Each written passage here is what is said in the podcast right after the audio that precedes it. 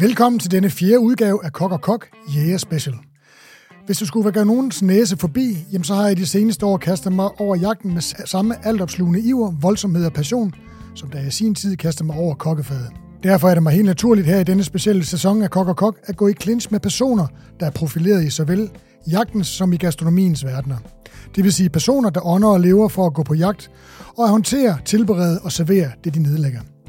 Episoden her blev en til i samarbejde med Blaser, den sydtyske producent af højkvalitets jagtvåben, der spænder over alt fra moderne rifler og havlgevær til de mere traditionelle enkeltskudsrifler, dobbeltrifter og drillinger. Men Blaser gør det i den grad også i ammunition i stort set alle kaliber, over til knivskarp optik og super lækker jagtbeklædning. Så det er en stor ære og mindst lige så stor glæde at Blaser med til at holde en økonomisk hånd under denne episode af Kok og Kok imellem. Og så naturligvis en gigantisk tak til alle jer kære lyttere, der trofast sidder og lytter med episode efter episode. Bær over med, at øh, vi på et tidspunkt her i dagens episode gakker lidt ud over jagtgrej. Jeg er sikker på, at I også vil glæde jer over at få et indblik i den side af gastronomien, der handler om vildt. Så jeg sidder igen her i pot af MOK-studiet på fredelige Frederiksberg, og jeg er så heldig endnu en gang, at det lykkes mig at indfange en af de helt store kanoner inden for toppen af dansk gastronomi. Og jeg tror kun, at det lykkes mig, fordi jeg lovede, at vi skulle snakke om jagt og mad selvfølgelig. Mark Lundgaard fra gode gamle Kong Hans har nemlig øh, hænderne fulde. Driften af restaurants, øh, Københavns smukkeste og mest ikoniske Michelin-restaurant med hele to af de flotteste Michelin-stjerner, og driften af en lille familie tager al hans vågne tid, bortset fra naturligvis, når han går på jagt. For så tager Mark og fru Nadja nemlig bøsserne under armen og drager sammen ud på jagt, når der er et lille hul i kalenderen. Velkommen til dig, Mark.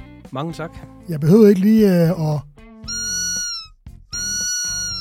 for at lokke dig ud? Nej, men det er, en, det er en hård tid der fra, fra februar til maj, det er helt sikkert. Ja, ja. Jagt, øh, jagt, øh, jagttørken, som man ja, kalder det. Ja, lige præcis.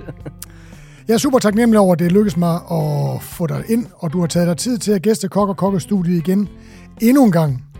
Og se det øh, lys af vores skønne snak, hvor det er faktisk lige præcis et års tid siden, så glæder jeg mig endnu mere til snakken om vores fælles passion i dag, nemlig jagten. Du var en af de første store køkkenchefer, der bragte din passion for at bringe resultatet af dine evner som jæger med ind i køkkenet øh, som en slags signatur, da du sin tid overtog rådet på Kong Hans. Måske for at markere, at nu skulle der fandme andre boller på suppen, og vel at mærke boller, der i den grad skulle smage anderledes. Vi skal senere i dag snakke om, at vildt stadig fylder, om vildt stadigvæk fylder lige så meget på Kong Hans menukort. Du er den første kok, jeg kender, hvor jagt fyldte så meget, og jeg kan huske, at jeg var enormt imponeret over, at du tog hele det der med jagt og brugen øh, vildt så alvorligt.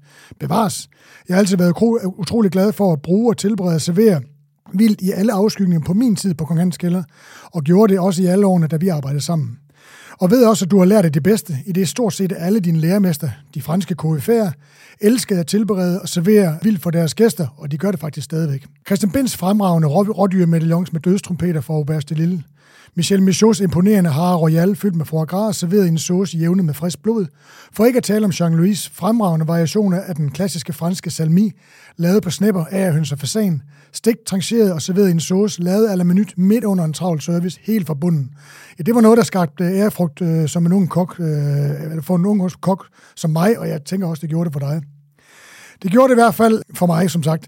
Og jeg tænker, at, øh, at, at det er sgu imponerende, at han ligesom kunne gøre det, når man tænker på, hvor travlt der var på Kongensk, eller på øh, Fastedekronen engang. Så, øh, meget på pro, og med tanke på sponsoren af dagens episode, så er det også øh, på det jagtbillede, du viste mig øh, på din telefon, af en af dine første jagter, hvor jeg, hvor jeg simpelthen så en blaserifle, øh, og lagde mærke til, at det var meget, meget anderledes end de traditionelle jagtrifler, jeg kendte til. Men det kommer vi tilbage til, tænker jeg. Mark, lad os komme i gang, for der er utrolig mange ting, vi skal have snakket om i dag. Øh, vi var jo så heldige at høre din fantastiske historie og din vej til jobbet som køkkenchef på en af Danmarks, tør jeg godt sige, mest ikoniske gourmetrestauranter. Få kan prale med et læringsforløb og et CV som dit, og til jer, der ikke kan hørt øh, Marks historie, så stopper I lige præcis her. Og så ryger I tilbage og finder episoden med Mark fra, øh, eller min snak med Mark fra sidste år i april 2022, lige præcis der, hvor du finder din gode podcast. Og når du har hørt den, så kan du komme tilbage, berid med den historie, og så kan, som vi så kan springe over her, og så kan vi i stedet for høre dig, Mark. Hvad har du bedrevet, siden vi talte sammen sidst, udover at du i år kan fejre, at det er jo 20 år siden, du bestod din svømmeprøve, så vidt jeg kan forstå? Ja, øh, hvad hedder det? Øh, ja, jeg tænkte faktisk på det her øh, så sent som i sidste uge, at næste år, der havde jeg lavet mad i 25 år.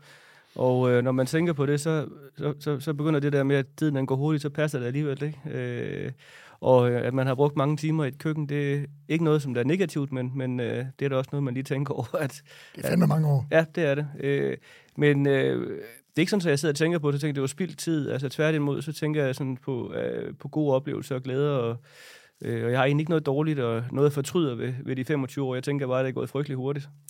Ja, og det er det jo, fordi at det gør det jo den branche, og udviklingen i Danmark øh, har jo været kæmpestor. Du har jo nærmest set det hele ske, kan man sige. Øh, men det er jo, du startede jo også virkelig tidligt, altså, som man kan høre i din, øh, i din øh, fantastiske historie. Du startede jo nærmest, øh, du er nærmest knap nok for at gå over på, over på karamellen, tænker jeg. Ja, men altså, det, det er jo klart, jeg, hvad hedder det, jeg var jo færdig i 9. klasse, og, og øh, hvad hedder det, var startet tidligt i skole, så derigennem, så, så var man jo ikke, øh, så var jeg ikke så gammel, og så øh, havde jeg egentlig lyst til at tage et år sabbat, øh, men, øh, men det blev så, altså, i, jeg kan huske, at i juli sagde min far, at, at jeg skulle have en afklaring til august. øh, og, øh, og, og så var det jo der, så det, det har vi jo også snakket om før, hvad, ja. hvad grunden så var til det, så man kan sige, det var egentlig en beslutning, der blev truffet med, med på, på, på en måned før det ligesom skulle, skulle starte. Og, øh, og så tillærer man så en masse ting og sager, og, øh, og til sidst så vokser det på en, og til, en sidst, til sidst så bliver det ens DNA. Ja. Øh, jeg, jeg mener, jeg kan huske, jeg er sgu ikke helt sikker på, om du kan huske det også, men, men øh, jeg synes bare, der er et eller andet med, nu, nu er temaet jo der jagt og vildt, og altså, hvor, ved din læretid på, på, øh, på Fakkelgården, som man kan høre om i den første episode, vi har lavet sammen, hvad, hvad, hvad fyldte vildt der var? Har, har du nogle anekdoter om noget vildt dernede fra, fra Fakkelgården? Nede i Grønland? øh, altså, jeg kan huske, øh, og faktisk en af grundene til, altså, øh, at jeg synes, vi skulle bruge øh, krustader på øh, Kong Hans, det var jo fordi, at... Øh, kan du ikke fortælle, hvad en krustade er? Jo, jamen, det er jo sådan en, øh, det er jo en form for en pandekagedej, øh, og så har man noget, der hedder krustadejern, og man kan have den med en på eller to på. Vi bruger med en på Kong Hans, fordi jeg synes, det kan være svært at få dem ned på samme tid, så man kan skabe en, en lige overflade. Så jeg synes, det er lettere med en, og så dypper man det her øh, varmejern. varmejern ned i dejen, som så skal øh, så klister sig fast til den, og så bagefter sætter man ned i en øh, frityreolie eller varm olie, og der skal de så ligge og øh, fritere, indtil den ligesom løsner sig. Ja. Og øh, jeg kan huske, at vi satte den på som snacks på, på Kong Hans. Der var der ikke rigtig nogen, der lavede krustader. Nu er der faktisk en del, der har taget det op, hvilket ja. jo virkelig er enormt glædeligt, fordi det der, jeg synes jo, det er rigtig, rigtig fint, hvis vi kan, vi kan genbruge det, man også lavede før, som ligesom er blevet øh, skrinlagt, og så, kan, og, så, og så hive det frem igen. Så det glæder mig utrolig meget, fordi der er jo meget teknik forbundet med at lave en krustade. Men vi havde den på, og så kan jeg huske, at den skulle laves øh, à la minut i service på, på, på Fejlgården. Og så skulle det laves, øh, og de er jo så store, de her, de er jo altså sådan fra top til bund. Og der skulle der så laves, øh, hvad hedder det, to per person, og så skulle der laves øh, linser for py med, øh, hvad hedder det, braseret øh, øh, gråandelort og vendt i, og så øh, grøntsagsbrunoise, og så sådan en, øh, hvad hedder det, ja, sådan en rødvinsreduktion på, på, på skroget på gråanderne. Øh, og, øh, og jeg kan huske, at øh, hvis man ikke har lavet krustader før, så, så, så er det faktisk ikke det letteste, der findes. Eller minut ja, i service. Ja, og, øh, og jeg, jeg, jeg, jeg føler faktisk, at jeg blevet fyret den dag af flere omgange. Øh, det blev du jo mange gange under din Ja, jo, men især der, det var en af dem, jeg husker tilbage på, som øh, virkelig en, en ordentlig gang skæld ud. Var det der, du blev fyret mest? Ja, det tror jeg. Jeg tror, jeg blev fyret tre eller fire gange den aften, men hvad hedder det... Men, men der kan jeg huske, at der havde vi det der vild på, som jo for mig var en ukendt smag, og som, øh, som skulle vokse på mig, for jeg kunne ikke helt forstå, at det skulle smage på den måde. Nej. Øhm, og det tog jo noget tilvænding at finde ud af, at... Øh, altså, at, at men, men det er jo klart, at vi er vant til at smage noget, der smager så, så rent og, og sterilt, at det ikke har nogen bismag. At, at man tog det som en negativ ting, at den havde en bismag. Hvorimod nu, nu omfavner det, jeg synes faktisk, det andet, det kan godt blive lidt kedeligt en gang imellem, øh, når man er vant til det andet.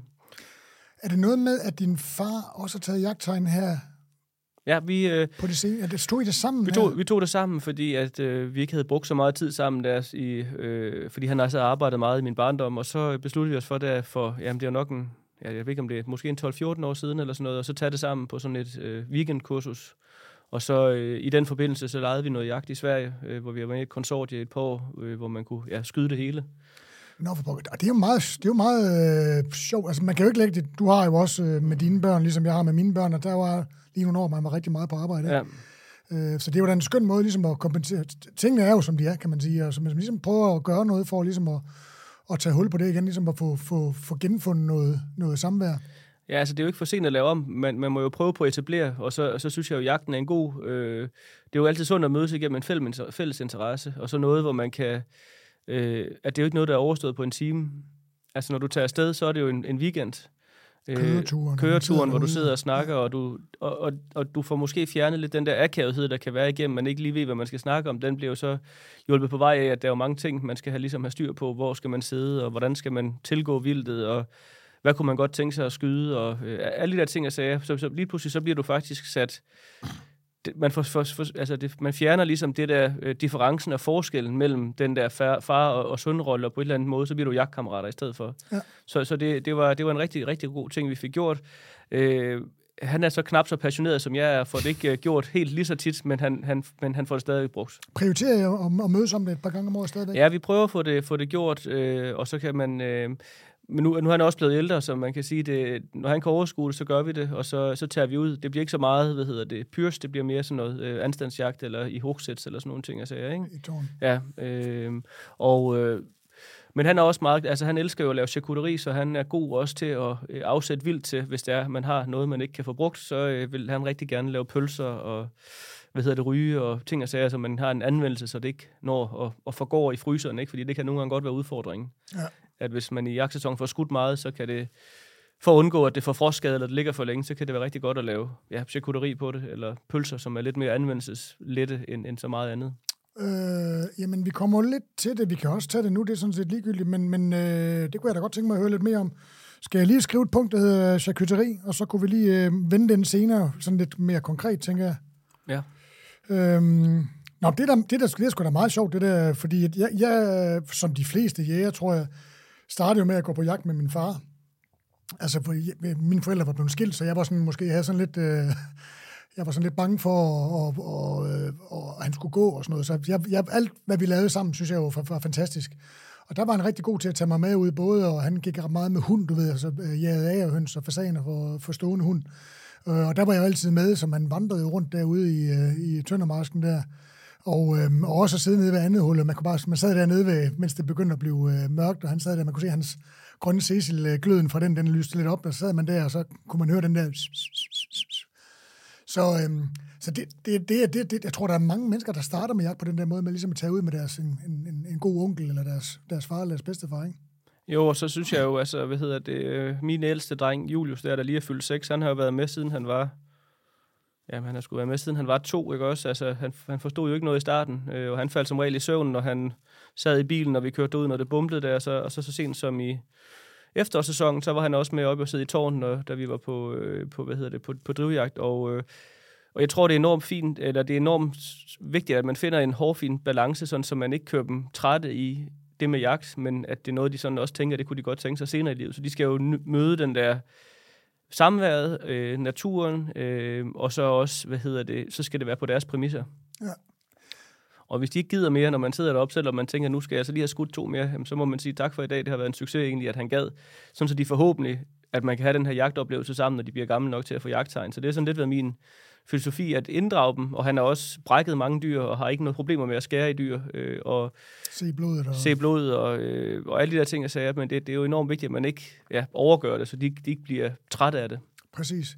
Men er det noget, du bevidst har gjort for os, at, at den, den tid, du har sammen med dem, kan bruges så, så, så øh, optimalt som muligt?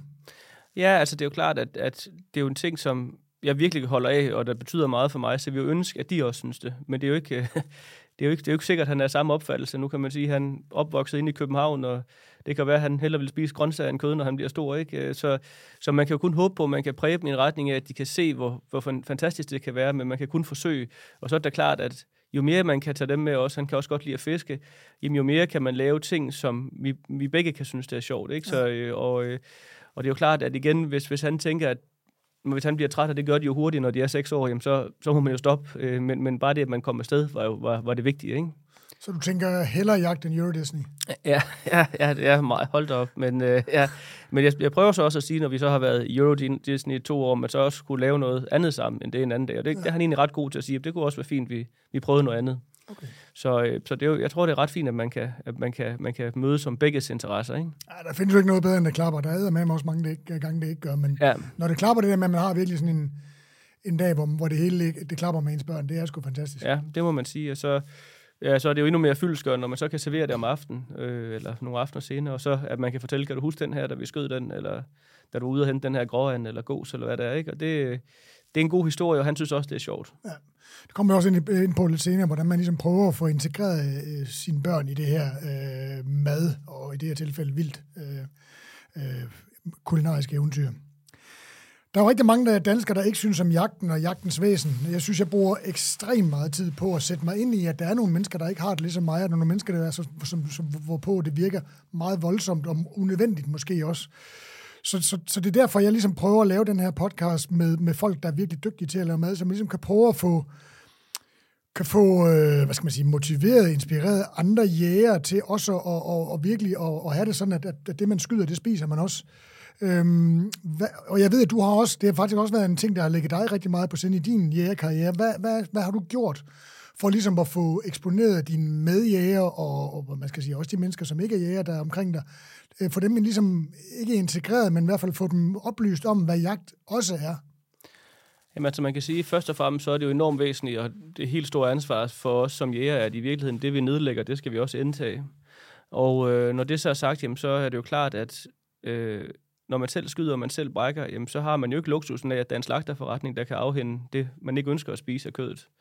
Så for mig har det altid været enormt øh, vigtigt, og, og, og nu lyder det lidt underligt, men at ære dyret ved at totalt udnytte alt, altså alt fra, altså sågar hvis jeg, når jeg har skudt en, et, et rålam, hvor der ikke sidder meget kød på et, på et ribben, jamen, så står jeg og, og, og, og høvler kødet af, der sidder på indersiden, så jeg kan tage det med til noget hakkekød, når jeg så har nok, og koger fong på det, og Øhm, så, så, og, og prøver også på at skyde det således, at, hvad hedder det, at der går mindst muligt kød tabt. Og, øh, og så spiser vi jo, ja, ja det er tæt på måske øh, 80% af det protein, vi indtager hjemme, det, det er vildt. Så, og så er det klart, at så på Kong Hans er jo altid, øh, har vi altid det vildt på, der i sæson, øh, minimum to retter. Og det er jo klart, det er jo også for at, at, at slå et slag for, at man skal udnytte vores naturlige ressourcer. Øh, og så øh, prøver jeg altid på, når jeg er på jagt med folk, og videregive og videreinformere og, og delagtiggøre i folk i mine egne erfaringer, så det måske i større grad kan være noget, de også kan inkorporere i deres hverdag. Og det er og, meget sjovt, når man tænker på, at du er også, øh, ligesom jeg, så hænger man jo ud med folk, der er gået på jagt i 30 år, ikke? Altså, og jeg, jeg er imponeret over den der glæde og nysgerrighed og overraskelse, de sådan nogle gange udviser, når man snakker om, jamen man kan jo jeg udkøller, udbener altid mine dyrekøller, sådan, så jeg kan bruge alle muskler, når jeg er sikker på, at jeg kan tilberede dem perfekt, og så giver det noget småkød, og halsen udbener jeg, og, og det ene og det andet. Altså, det er som om, de ikke ved det. Som om de aldrig nogensinde har hørt det før. Ja, men de er jo låst meget fast i den gamle opfattelse af, hvordan man håndterer vildt kød. Og øh, det er der ikke noget i vejen med, men, men, men det er ikke den bedste måde, de, de, de har fået det lært. Og det var også derfor, at jeg øh, ja, for et par år siden besluttede mig for at lave den her vildkogebog, fordi står lige her. Øh, det kan I selvfølgelig ikke se derude, men øh, den står meget, meget flot. Vildt fast food øh, af Mark Lundgaard står på bordet her. Det kan være, vi kan se et billede af den senere.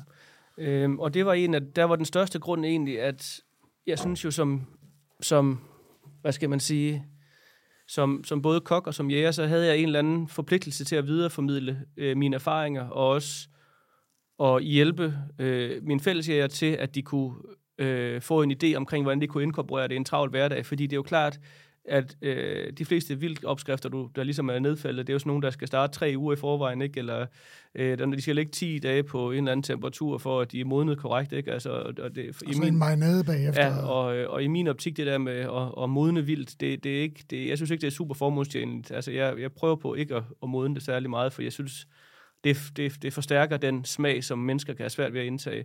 Og vildkød indeholder jo ikke øh, specielt meget, der har brug for en mørning. Selvfølgelig, jo større det bliver, jo mere skal det lige have lov til det, men mit helt klare indtryk er, at to dage det er rigeligt på alt det vildt, jeg har skudt, og så har det været fint bagefter. Også hjorter, altså dårhjorter og sådan noget. Ja. Jeg har sgu en, jeg synes, der er lige lidt, ser nogle af køltingene måske, og den, den har faktisk den har i hvert fald hængt 5-6 dage. Det undrer mig lidt over det. Ja, men øhm, så, så kan det være, hvis den har været stresset, eller hvis den har, jeg ved ikke, om det har været lige før. Kunne du lige have spurgt, åh, du skulle den dårlige ja, ja. Ej, hvor fedt. Ja, jo, jo, det, den tager vi så bare en anden dag. Ja, men, så, så havde vi ikke noget mere i dag. øh, nej, så, så, så, det, så jeg synes jo, Øh, det jeg oplevede mest, det var jo, når man var på fasanjagt, at øh, selvom man kunne få fasaner, så var folk ikke interesseret i at have dem, for de vidste ikke, hvad de skulle gøre ved dem. Og jeg synes jo, det bliver mere og mere afgørende, at vi spiser det, vi skyder, hvis det skal fortsætte med, at man har lov til at skyde vildt i det omfang, som der bliver gjort. Jeg tror, det er den eneste måde. Ja, og... Øh, Så hvis vi ikke finder ud af at gøre det der, så er det slut. Det Ja, og, og der er flere nu, der faktisk har henvendt sig til mig og sagt, at øh, de øh, på deres øh, hvad hedder det, jagtsteder øh, gerne vil have lov til at sige, at alt kød tilgår øh, fat sandwich, at jeg får alt kødet, og det, der bliver skudt, det går, tilgår til det her, til det bliver lavet øh, kvitterfrit. Sådan, så de kan have ro i maven, og også over for dem, der kommer og skyder, at man kan sige, det vi skyder, det er til noget, og ikke bare til, øh, hvad hedder det, foder, eller hvad det ellers kan blive til. For sandwich, øh, jeg ved, hvad det er, og jeg ved også, den figurerer i din bog, der står på bordet her. Kan du ikke lige sætte lytterne derude ind i, hvad, hvad for sandwich, Jo, øh, altså, altså det lyder det, meget sjovt, men hvad for et projekt det er? Ja, men det startede egentlig med, at øh, det vildt, jeg havde størst tilgang til, det var fasaner, øh, fordi at dem kunne man få, og man kunne også få sine nabos, fordi han var egentlig ikke interesseret i dem. Og øh, så startede jeg med at prøve at se, om man, øh, fordi jeg har en stor forkærlighed for det østriske køkken, og så deltid øh, vinersnitzel, og så tænkte jeg på, hvordan kan jeg måske, øh, fordi det meste bliver paneret, det bliver lækkert, ikke også? Øh, Det kan alle spise. Ja, det, det kan de fleste. Og så tænkte jeg, øh, hvordan kan vi prøve med, med en fasan at lave det til en, en, fas, en snitsel, som man så kunne servere til fasanjagterne, så folk faktisk spiste det i skød, som jeg synes, der er noget ret fint i. Og øh, den proces, den tog et par måneder, hvor vi ligesom prøvede at se, hvordan kunne vi forædle det her lidt tørre kød, der kan være svært at håndtere. Og det blev jo så i, at man havde det i kernemælk i øh, ja, tre dage, og så øh, vendte det i øh, kartoffelmel, sådan så paneringen den hang fast, når man panerede, så den ikke ligesom slap, som det godt kan være en tendens til. Og så fik den en, ja, en dobbeltpanering, sådan en panserpanering. Og, øh, Brødpanser. Ja, lige præcis. Og så, øh, ja, så blev den jo stegt som normal, og så serverede jeg den jo, øh, uden at, ligesom at tilkendegive, hvad det var. Øh, og, øh, og da jeg så bagefter sagde det her, der, der var det jo ligesom, altså folk, de var fuldstændig, de kunne slet ikke være i dem selv over, at det var en mulighed at servere det på den her måde her. Ikke sejt, ikke tørt, ikke Nej, vemmeligt. lige præcis. Og øh, ingen bismag og saftigt, og kernemælken nedbryder jo kødfiberen og kødstrukturen, så du sidder faktisk med et stykke kød, der kunne være hvad som helst, ikke? Ligesom en øh, sådan tandoori-kylling, øh, Det har været yoghurt, ja. som ligger i yoghurt. Det er lidt den samme. Ja, det samme som man gør ved har også, hvor du lægger den i, i, i saltlag. Det er lidt den samme funktion, ikke? Også, hvor du nedbryder og, og fjerner også smag. Og øh, til min store glæde, så oplever jeg mange steder nu, på rigtig mange jagter, at der bliver der serveret øh, fasan, vin og snitsel. Øh, Ja, for sen salat og lårene, ja. ja. det er som kønsesalat ja. med bacon og... Og, øh, og, og, igen, der, der, der må man sige, det, er jo, det var det, det handlede om. Det var jo, hvis man bare kunne... Altså, jeg har altid været tilfreds, hvis det var 5% bedre. Og det er mit indtryk, at det var. Men det er klart, det affødte jo så også, jeg tænkte, der er jo stadig mange tilbage. Hvordan kan man lave noget konceptuelt, der vil kunne øh, aftage meget vildt, og man så kunne bruge, som kunne konkurrere med øh, det, der ellers er godt.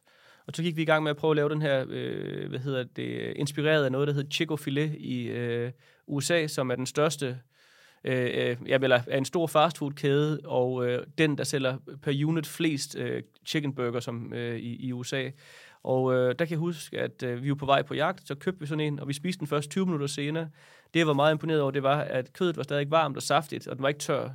Og det var virkelig, hvis du køber en burger eller en sandwich, der har det på den måde, jamen det, er en, det er en god ting, fordi hvis du køber en, ja, en, en, en burger på McDonald's, jamen så skal den næsten indtages med det samme, hvis man skal have opfattelsen af, at den, den, den, den er frisk og varm. Og, og så tænkte jeg, og den var så simpel, der var bare en mayonnaise og en syltet agurk. Og Okay. øh, så tænkte jeg, jamen det skulle, det, det, hvor kunne det være fedt, hvis man kunne lave noget, der kunne være på, næsten på niveau med den her burger. Og øh, så gik den så i gang processen, og det endte jo så ud i den her øh, spicy, øh, hvad hedder det, øh, sandwich, som i virkeligheden er en briochebolle med sådan en, øh, ja, sådan en øh, asiatisk mayonnaise, en tomatsalsa, og så kun syltet agurk, øh, og, og, og det var ligesom det. Og det lavede vi jo så ud af, da jeg ligesom tænkte, nu, nu, nu, nu tør jeg at sætte røven rigtig i klaskehøjde, og så prøve at se, om man kan tage penge for sådan noget. Så lavede vi den ud af kældervinduet på Kong Hans, der en, en, en regnfuld søndag i øh, november. Og øh, 10 minutter før, der stod der øh, absolut 0, øh, kan man sige, ikke også? Øh, altså lige præcis 0. Og så tænkte jeg, at det, det er super, at jeg har et behov for at skal sætte mig selv i sådan nogle situationer, hvor man kan blive totalt ydmyget. Øh, og også, at jeg havde måske, du aldrig været bange for. Nej, om jeg måske har fået storhedsvandvid. Men øh, så endte det jo med, at vi solgte, øh, hvad hedder det, ja, 750, øh, hvad hedder det, fast sandwich på, på, 45, 750. ja, på 45 minutter. Hold da helt havtasken. Og at køen den faktisk gik fra Kong Hans, og så snodede sig rundt om øh, hele Danske Bankbygningen. Og endte ud- Helt ned til McDonald's. Ja, ja, lige præcis. og øh, vi kunne have fortsat, men vi løb jo tør, kan man sige ikke også, fordi jeg følte jo i forvejen, det var overambitiøst. Man havde 750. Og, øh, og, og der var ikke en, der ikke sagde, at det var fantastisk. og, og derigennem så var igen, så var jeg jo lykkedes med den her med, at man faktisk kunne få, og det lyder, lyder jo underligt, at man skal få overbevist folk til at spise noget, og man skal fjerne smagen af vildt, men det er bare starten, at man bliver nødt til at gøre det, manipulere det, så folk de tør at spise det. Og øh, jamen, så Gasoline Grill, de overtog jo så konceptet i to år, og øh, havde, havde patent på den og lavede den. Øh, og øh, i år, der øh, tror jeg, at vi, øh, jeg laver en aftale med Tivoli, at de har den derinde i, øh, i vintersæsonen. Ej, hvor fedt. Og, øh, og det er mere også fordi, at øh, man skal finde nogen, der, kan, der har ressourcerne og overskud til at lave det, og der også kan afvikle det. det, det jeg skal jo bruge tid på at lave noget andet, kan man sige, men jeg vil rigtig gerne slå et slag for det. Og øh, derigennem er der flere, øh, der, har, der, der har sagt, at, at proteindelen skal ikke koste os noget. Den bliver afleveret, så længe de må sige, at det går til det her. Og, øh, og det er også det, jeg mener, at, at øh, man skal, man skal, vi skal virkelig finde en anvendelsesmulighed, og så skal vi gøre det sådan, så man introducerer folk for det. Og, øh, og det var hele tanken med både bogen og så det her, hvad hedder det, øh, ja, for sandwich-projekt. Så bogen, kan man sige, den er, det er en, en, øh, en tanke om at integrere det her vildt i ens hverdagskøkken, så det ikke er noget med, uh, nu får vi gæster på lørdag, så sætter vi en, øh, en, en uh, dyrekølle, der i forvejen er dømt til at blive tør, uh, og noget rødvindsovs og et eller andet, og alle sidder og kigger sådan lidt uh, på hinanden og siger, okay, er det det her? Uh, ja. Så, så ligesom det der med at få lavet, når man laver bolognese, så er det øh, dobbog og øh, sådan nogle ting der. Ja, men det var mere det der med, at, at hvordan, hvordan man kunne på en eller anden måde, på, altså for, for mig selv også retfærdiggøre drabet, og så også på en eller anden måde kunne øh, sige, nu havde jeg prøvet at gøre noget for ligesom at bevare det, jeg holder af, og det er jo at gå på jagten, men det kræver også, at det er vildt. Ja, du holder af at lave mad. Ja, og holder af med at lave mad, og... Øh, og man kan sige, hos os, der har vi, vi har lukket søndag, mandag, tirsdag på Kong Hans. Vi, vi har spist vildt søndag, mandag, tirsdag den her uge, ikke? Og, og det har ikke været noget, altså, der har været så tidskrævende, at man er ved at gå, gå fra hinanden, eller at der ikke er tid til også at lege med børnene. Så, så, så i bogen er lavet til egentlig, der var drømmen jo, at alt det, der var i, det kunne laves inden for en time. Og så kunne det smage godt. Sådan som man også, du ved, i slutningen af jagtsæsonen ikke kun havde borg og hals og nakke stående, men, men at man faktisk havde anvendelsesmuligheder, alle de også lidt mere kedelige kødstykker, og at man ikke kun sagde, jeg vil kun have ryggen, men jeg vil også godt have de andre ting, fordi der fandtes faktisk god mad på det også. Ja, for det er jo nærmest noget med, at folk bare tager bare ryggen, og så siger de, ja, resten finder ud af noget. Jeg, jeg er jo begyndt sådan, altså, altså borg er jo blevet sådan helt, borg og hals er blevet sådan en besættelse for mig. Ja. Øh, og nu er jeg begyndt at skære borgen op, altså ligesom man gør med ragu i Italien. Så jeg, jeg udbener borgen og fjerner senere og sådan noget, så tager jeg min kniv og skærer det i de her 3-4 mm tern, ikke? og så stille og roligt braserer de, de får sådan, de får sådan en helt anden konsistens, når du kører igennem kødhakker, ikke? Kødhakkeren bliver nærmest noget grød, ikke? Altså her bliver ja. det sådan nogle fløjlsbløde stykker, der bare ligger nede i den der, i sin egen sovs, kan man sige, ikke? Det smager jo mega godt, ja. altså. Altså, det, vi bruger det mest, øh, hvad hedder det, til sådan noget, eller, øh, pu, nej, pult, øh, okay. pult så vi braserer det, og så plukker vi det, øh, og laver det i sådan en barbecue-marinade, fordi så er det let, hvis jeg skal have noget mad med på jagt, eller hvis man skal have en frokost, eller, og så bare med en, en coleslaw og en syltet agurk og en mayonnaise, en, en, øh, enten en burgerbolle eller et pizzabrød eller et eller andet. Det, det fungerer rigtig, rigtig godt. Er det, er det borger, hals og afpus, ja. I bruger til det? Ja. Og så bruger du selvfølgelig rig, rygmørbræd og nogle af, nogle af køllens udskæringer til sådan en rosastegt. Øh, ja, måske køllen, der laver vi faktisk hovedsageligt gulasch. Øh, Strimler? Øh, ja, eller sådan grove stykker, vi marinerer i en masse krydderier, og så det, det, det laver vi rigtig meget af. Vi har, jeg er så heldig, at jeg har en romansk kok der fra Transylvanien, der har givet en familieopskrift, hvor den er altså sådan, ja, fuldstændig vanvittig god.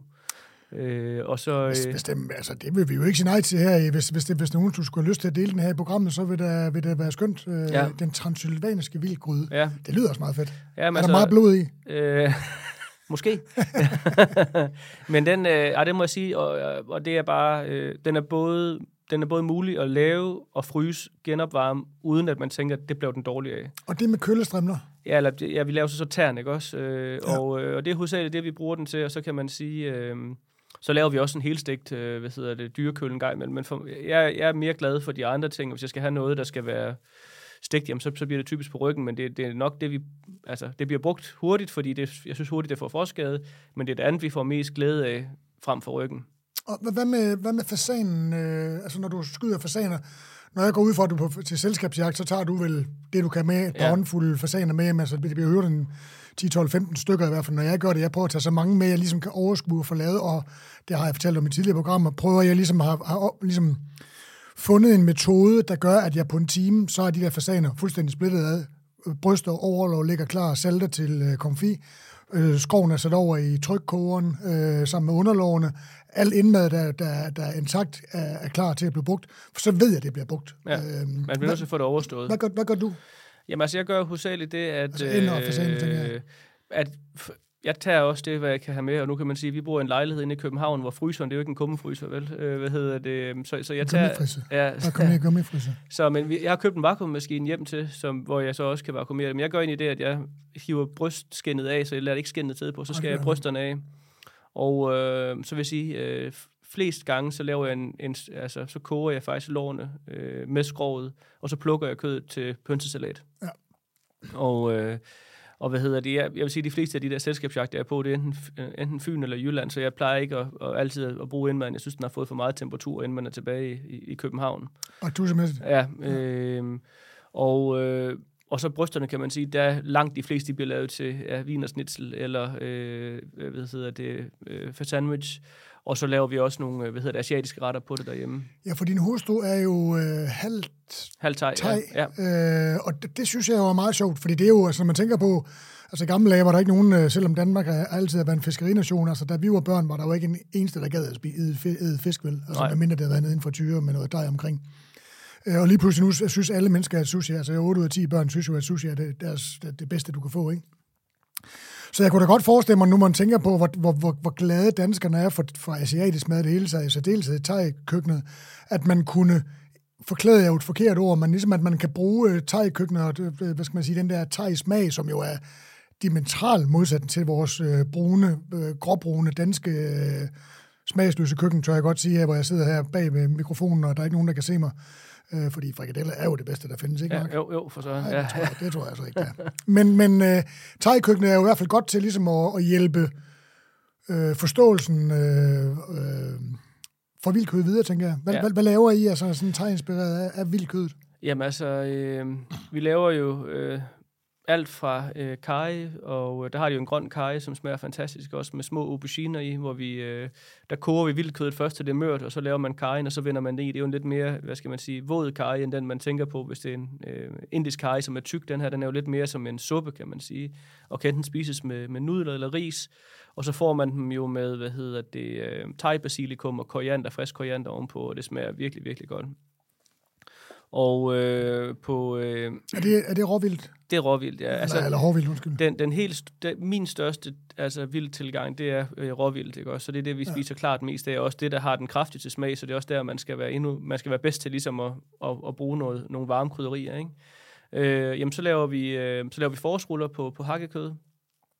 Og øh, vi laver øh, sådan noget, der hedder pat gapao og lab, på, øh, på, også på hakkekød, hvor man... Øh, Kødsalat, faktisk. Ja, altså hvor, hvor larpen, der, det er jo der, hvor du, altså, øh, det, det, er jo sådan en, der er, det er jo sådan fem chilier på, på menukortet, ikke også, hvor, øh, hvor er masser af tørret chili, og hvad hedder det, friske koriander og rødløg, og så damper du det faktisk, så det kun lige bliver tilberedt. Og, øh, og så vender du frisk mynte og basilikum i. Men, altså, tilbe- for larp kan jo også være tatar, så vidt jeg forstår, på, på, på thai. Øh, ja, altså det er jo fordi, at du ikke, du, det skal jo egentlig ikke være helt tilberedt. Okay, så det, det er rigtigt forstået. Ja, men larp kan også være st- kødstykker. Det behøver ikke at være hakkekød. Larp, Nå. der findes mange varianter af det. Øh, og hvor pat gapao, det er jo mere sådan en, ja, en asiatisk kødsovs, man får med sådan et stykke friteret æg til, øh, og så med sådan øh, chilier i eddike, man kører ud over, som også er, er virkelig, virkelig lækkert. Og det er super nice.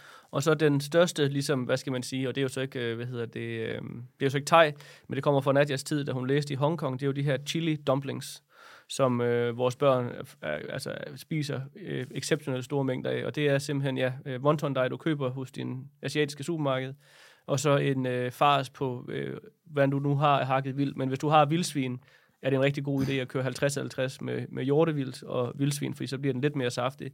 Og så kommer der, øh, hvad hedder det, forsløg i, og frisk ingefær, koriander øh, og chili, øh, stødt hvid peber, og så laver man ligesom sådan nogle små øh, kødboller, man fylder ind i den her, former dem, og så damper du dem eller koger dem i vand, og så laver man sådan en øh, chiliolie øh, ja, med friske koriander i, man så vender det rundt i. Smed Nadia sådan en op forleden dag. Ja, lige præcis. På ja, Instagram. Ja. Og der havde vi lige lavet den på vildsvin. Det er fordi, at øh, vi har lige fået, øh, jeg var inviteret på jagt i Sverige. Jeg skød ikke noget selv, men ham jeg var inviteret, jeg skød et vildsvin, og så gav han mig det, det største ydmygelse næsten. Ikke? Øh, men, øh, nu skal jeg hjælpe den dårlige. Ja, ja, ja, så kan han få så lidt. Så hans familie ikke dør sult. Ja, og øh, der har, fik vi jo sådan noget, øh, man må jo kun skyde smågris nu her i den her tid. Så det er jo sådan en årsling, man fik ikke, men den gav jo stadigvæk ja, 24 kilo kød. 70 kilo ish. Nej, den ligger på så omkring, det er mellem 40 og 60, de må veje nu her, okay. når du skyder dem. Og den her, den var måske 35 kilo, så jeg føler, der var omkring 20 kilo kød, eller 18 kilo kød. Rigtig godt kød. Og der må jeg bare sige, altså, øh, vildsvinkød der, det er så anvendbart i alle henseender. Vi skal også spise det i dag, hvor vi får besøg af mine forældre, der laver vi sådan et øh, farsbrød på det. Ikke? Tak, tak. Øh, farsbrød. Øh, og i går, der lavede jeg spaghetti meatballs på dem, hvor vi havde gæster. Ikke? Øh, så altså anvendelsesmulighederne er, og der er ingen, der siger, uh, hvad er det? Eller hvis jeg ikke sagde noget, det kunne være hvad som helst. Og jeg ved godt, det lyder så underligt, at man siger, at man ikke må sige, hvad det er. Og, men, men på en eller anden måde, så synes jeg som kok, kan man, hvis man så siger, at man laver vildt, så er folk sådan, så er de helt trygge. Men hvis du var hjemme med din, din, din morfar eller tante eller sådan noget, så havde man sådan lige skænket sig, en, et, skænket sig et kæmpe glas Amarone, ikke, til, at, øh, til at, ligesom at, måske at fjerne bismagen. Men, men øh, og, og, så må jeg bare sige, det vi også snakket om, det der med, at når man får det hele det her dyr her, at det der med at, at nå at bruge det, altså man har et meget større forhold til det, end du har noget, du køber i, i et supermarked. Fordi der har ligesom været arbejdet med at komme hen til det, få det skudt på en pæn måde, få det forelagt, og så også at indtage det, at du har ligesom en forpligtelse til, efter du ligesom har besluttet dig for at tage et liv, at så skal det også honoreres, ikke? Så derfor så er følelsen anderledes, og så er det også en anden stolthed, synes jeg, når man så serverer det for sine gæster, ikke også? Man er ligesom, man har ligesom, man har været med fra starten. Ja. Og det, øh, det, det, det kan jeg godt lide. Det kan godt lyde lidt romantisk, men, øh, og det er det måske også, men, men jeg kan, det kan jeg virkelig godt lide. Det der med også at være forsørger, fordi det bliver jo virkelig det er jo jægerens ja. altså, historiske opgave. Ja. Ikke? Altså, det, måske kan man også blive ved med ligesom at fastholde, ret, altså, jeg hader at bruge ordet retfærdiggøre, fordi nu, nu går vi på jagt, og det er det, vi gerne vil. Og det har jeg da tænkt mig at kæmpe for lige så lang tid, jeg kan. Øh, men jeg, jeg vil gerne gøre det, som du ligesom beskriver her også, altså, så, man, så man gør det, så man, så man er stolt over at sige, det er noget vildt, jeg har skudt, som jeg så har øh, gjort mig umage med at forarbejde, og nu serverer jeg det også for jer, og jeg håber, I synes, det smager godt. Og jeg tror, folk godt kan mærke den der. Altså, de, de, de, jeg synes i hvert fald, de gæster, vi var gode til, vi har virkelig gode til sådan at udvise taknemmelighed over for, og sige, okay, altså kan man også lave det af det. Ja, og man kan sige, det, det, det der er med, med vildkød, det er jo kun din egen fantasi, der sætter begrænsningen, og så skal du selvfølgelig have en lille bitte smule forståelse for, at du har at gøre med kød uden fedtmarmorering. Ja. Og når du sådan tager de ting i mente, jamen så er du allerede noget rigtig langt, fordi så kan du jo egentlig søge inspiration i alle lande, du har lyst til, og så skal du jo altid bare tænke, at det, det, det klæder det enormt godt, hvis du så serverer det med måske med noget sovs, der hænger ved, eller er lidt tykt, fordi så, så får det ligesom noget saftighed til. Og så også, hvis du så laver sådan noget som enten øh, hakkekød, hvor det bliver pakket ind i noget, eller, øh, eller man kan sige, at man kan, øh, hvis man er heldig har vildsvin, så er det virkelig, virkelig, virkelig øh, den absolut bedste måde, synes jeg, at bruge hjortevildt, altså hvor man blander hakkekød og hakkekød, fordi så når du ligesom et resultat, der er så tæt på konventionelt. Ja. Øhm, spørgsmål 1. Er der vildsvine der? Øhm, er, er, der, er, der, er der meget stor forskel smags, og måske også lidt struktur, men mest smagsmæssigt på store og øh, små dyr, altså sådan øh, de der, hvad hedder de, år? Og der, det der yberløjfer der, det er jo årsling, ja. øh, og det er jo rigtig godt kød, og øh, jeg skød en stor, meget stor gris for nogle, øh, faktisk, jeg fik i, i hvad hedder det, øh, fødselsdagsgave, jeg tror det var 30 års fødselsdagsgave af min far, øh, en, en dagsjagt i Sverige, ikke så langt fra København, hvor vi skulle sidde deroppe. Og der øh, fik jeg så nedlagt en kæmpe kejler. Øh, stor han. Ja, en stor han. Øh, Som var det var, det var simpelthen fuldstændig ubrugeligt kød, desværre. Altså, eller det, vi lavede det så til, jeg lavede til chorizo, eller fik det lavet til chorizo. Øh, fordi at den, den var i brunst, og øh, så er det jo sådan noget med, når kød er i brunst, så aktiveres brunststofferne i kødet ved plus øh, 40 grader, så du kan ikke tilberede det. Men du kan godt ryge det, fordi rygning foregår jo så under, ikke også? Charcuterie kan du lave også. Ja, det kan du lave. Men du kan ikke, du kan ikke, du kan ikke stå og lave meatballs på det, fordi så, så mister du altså. Øh, jeg kan huske, at jeg prøvede på at bruge benene af. Der måtte vi jo simpelthen evakuere hele øh, ejendommen. Det lugtede ligesom, hvad hedder det, Københavns Hovedbanegård om søndagen, ikke? Øh, så det der med, at man siger, at når man skyder store dyr, så er det mere for at, at, at, at tilfredsstille ens egen interesser, hvorimod hvis man nedlægger små... Men der har du også der bør man jo også bruge. Altså. Ja, det, og, jo jo, men, og, og det gør jeg også, men kødoplevelsen er ikke den samme, som det er med et mindre dyr. Nu hører jeg lige charcuteriet op dernede fra, hvor jeg ja. har sat det ned til. Men du kan lige godt tage den nu, for nu snakker vi om kødtemperatur, og i særdeleshed, fordi en, en kronhjort, en stor, en stor kejler, øh, en gammel buk, altså man vil, jo, man vil jo rigtig gerne, hvis man, når man nu har den der, når man nu føler, at man har den der pligt til at få brugt det, det man nedlægger. Øh, hvordan, kan, du, kan du sætte os lidt ind i, hvordan, du sådan, hvad, hvad, hvordan griber du det der charcuterie af vildt an? Jamen altså, øh, hovedsageligt så kan man sige, at, øh, at, at der er det jo, hvis, hvis du, hvis du har noget som, øh, lad os sige, øh, en stor øh, kronhjort eller det, så vi er jo, og, og den er i brunst, så er det svært at, at, at lave det, hvor det bliver lige så godt, som hvis det var en øh, kronkald. Så, øh, så der kan man sige, der vil jeg øh, bruge meget af det til at lave øh, hakkekød. Og så, øh, med grisekød eller vildsvin? Ja, altså jeg vil blande det med vildsvin. Og så skal man selvfølgelig tilsætte noget kultur, øh, og så... Øh, synes jeg, det klæder det rigtig godt også at ryge det lidt, ligesom, altså ligesom vi gør det helt traditionelt i, i Danmark, fordi at det er svært, kan man sige, at øh, tørre kød i det klima, vi har her. Ikke? Så det vil sige spejepølse? Altså, spejepølse, ja. Kulturen sætter du til for at fermentere kødet? Ja, og, øh, og så tilsætter man jo en masse tørrede krydderier, alt efter hvad man synes, der skal være i. Og øh, det kan jo også være hele peberkorn og enebær, og det kan også være tørrede krydderurter. Og så, øh, jamen, så ryger man dem jo som spejepølser, ikke også? Og så, øh, når det ligesom er gjort, jamen, så dels så holder det sig jo frygtelig længe på øh, køl, men du kan jo også fryse dem og, og så tøbe dem op. Så kan man lave, som jeg kan sige, du har på bordet også i dag, man kan jo lave ølpølse på dem. Det er så gris, det der. Men, øh... Ja, men, men det kan laves på, ja. øh, på vildt også, hvor man laver sådan nogle lidt mere tynde nogen, øh, som fungerer rigtig godt. Og, øh, og så kan man jo, hvad hedder det, ja, øh, tage deciderede kødstykker, altså sådan noget som filet, eller også, du siger, når man tager køllen og deler den op i grove stykker, og så tørrer dem, så man ligesom kan skære dem sådan helt tyndt, ligesom sådan en, en rødmørbrad. Og det smager, for de mørbrad er jo også magert. Altså. Ja, lige præcis. Og det, det vil være den helt samme oplevelse, man vil få der. Så har jeg også gjort det, at jeg har gravet det nogle gange, som jeg synes er ret lækkert også. Altså, hvor man, øh, ligesom, helt traditionelt? Ja, øh, hvor man simpelthen giver det med ja, brun farin og øh, de krydderier, man har lyst til at tilføre.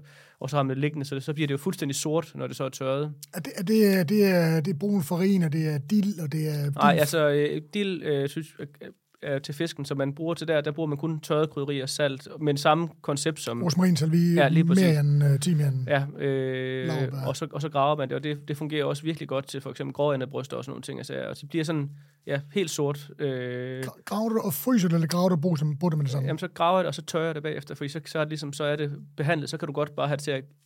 Hvis man har muligheden, så kunne man jo have et køleskab, der var tomt, hvor man havde nogle to hylder, hvor der sad nogle kroge i, så kunne man have nogle snore hængende, hvor de kunne hænge der tørre. Det ved jeg, det er sådan, min far gør det, for eksempel. Øh, og kan man nå at bruge det til en privat husholdning, hvor man måske har lidt gæster engang imellem? Ja, altså, fordi når du graver det, så lader de jo bare hænge, indtil det er tørt. Og så er det jo ligesom charcuterie igen, så kan det holde sig. Og så synes jeg jo, øh, altså for eksempel det der røde, øh, når man ryger filet, det synes jeg jo, det er fantastisk lækkert med sådan en peberrodsfløde, øh, eller peberrodssalat ovenpå, og så på noget brød, ikke? Øh, eller hvis man skal have det bare som sådan en, en, en, hvad hedder sådan en, en, en, en ting, inden man skal spise, ikke? Så med sådan en, hvor man lige kan putte sådan noget, noget frisk. Snack, tapas ja. Tapas. Tapas. Ja, tapas, ja. øh, nej, og så kan man sige, at min far er rigtig god til at eksperimentere sindssygt meget med, med, med charcuterie. Det kommer jo så også af, at han hjalp der min, min, på min mors side, hvor de havde en hesteslagteri, hvor de lavede meget øh, charcuterie, så, så han har det ligesom i, har styr på det, ikke også? Ja. Øh, så ja, så det, det, er sådan, det er sådan det, vi gør, når det bliver skudt. Vi har jo begge to en, øh, en øh, historie med et ophold hos øh, en på en af Østrigs aller, allerbedste restauranter, hvor vi også, i hvert fald da jeg var der, jeg var der om vinteren. Jeg var der om vinter, vinter ja. Så vi brugte rigtig meget vildt der, altså meget hirsch, altså kronhjort, ja. mestendels. Men også nogle vilderne. Jeg tror, jeg, jeg kan ikke huske, om jeg har fortalt historien, men uh, du har sikkert hørt den, hvor jeg sad fra klokken 7 om morgenen til klokken 17.30, eller var den 18, og kun plukkede vilderne. Jeg nåede på den tid nåede at plukke, jamen jeg tror ikke, der var 15 vilderne. De var, det var uden for sæsonen, man ja, bare sige ja. på den måde. Det tog så lang tid. Og øh, de stod jo, alle, alle de andre kokker og køkkenchefen, de stod og bare og kiggede på mig og tænkte, hvordan, altså på et eller andet tidspunkt, der må han give op. Men det gjorde jeg ikke. Nej. Og det tror jeg faktisk, jeg vandt en øh, ret stor respekt for. Men ja. øh, dernede, der brugte de jo alting. Øh, og det forsøger jeg jo ligesom dig også at gøre, når jeg skyder. Når jeg synes, det er en stor ære, og jeg synes, det er en stor jeg finder en stor glæde ved at få brugt alting, og at være så kreativ med det. Også nyere, også lever. Jeg laver altid lev på steg, synes jeg smager mega godt. Gør du det også? Ja. ja det er, fordi det, altså en kronhjort, der er pænt meget lever, ja. kan man sige. Men, øh, men der bruger du varme krydderier, når du så laver den, eller laver du den sådan? Nej, ja, jeg bruger, jeg bruger rigtig meget. Altså, jeg monterer, hvad skal man sige, den færdige mm, leverpostej, mm, hvad kalder man sådan noget, fars, masse. Der kommer jeg rigtig meget, altså rå løg, og så øh, rosmarin, timian, laurbær, salvie. Øh, hvad mangler jeg der? De der, du ved, ja. øh, stærke krydderier, øh, katapis, eller hvad man kalder dem. Nej, det kalder man ikke. Hvad kalder man? Jo, ærter på vans, de der ja. friske krydderurter og vender ned i. Så der er meget krydderi i, ja.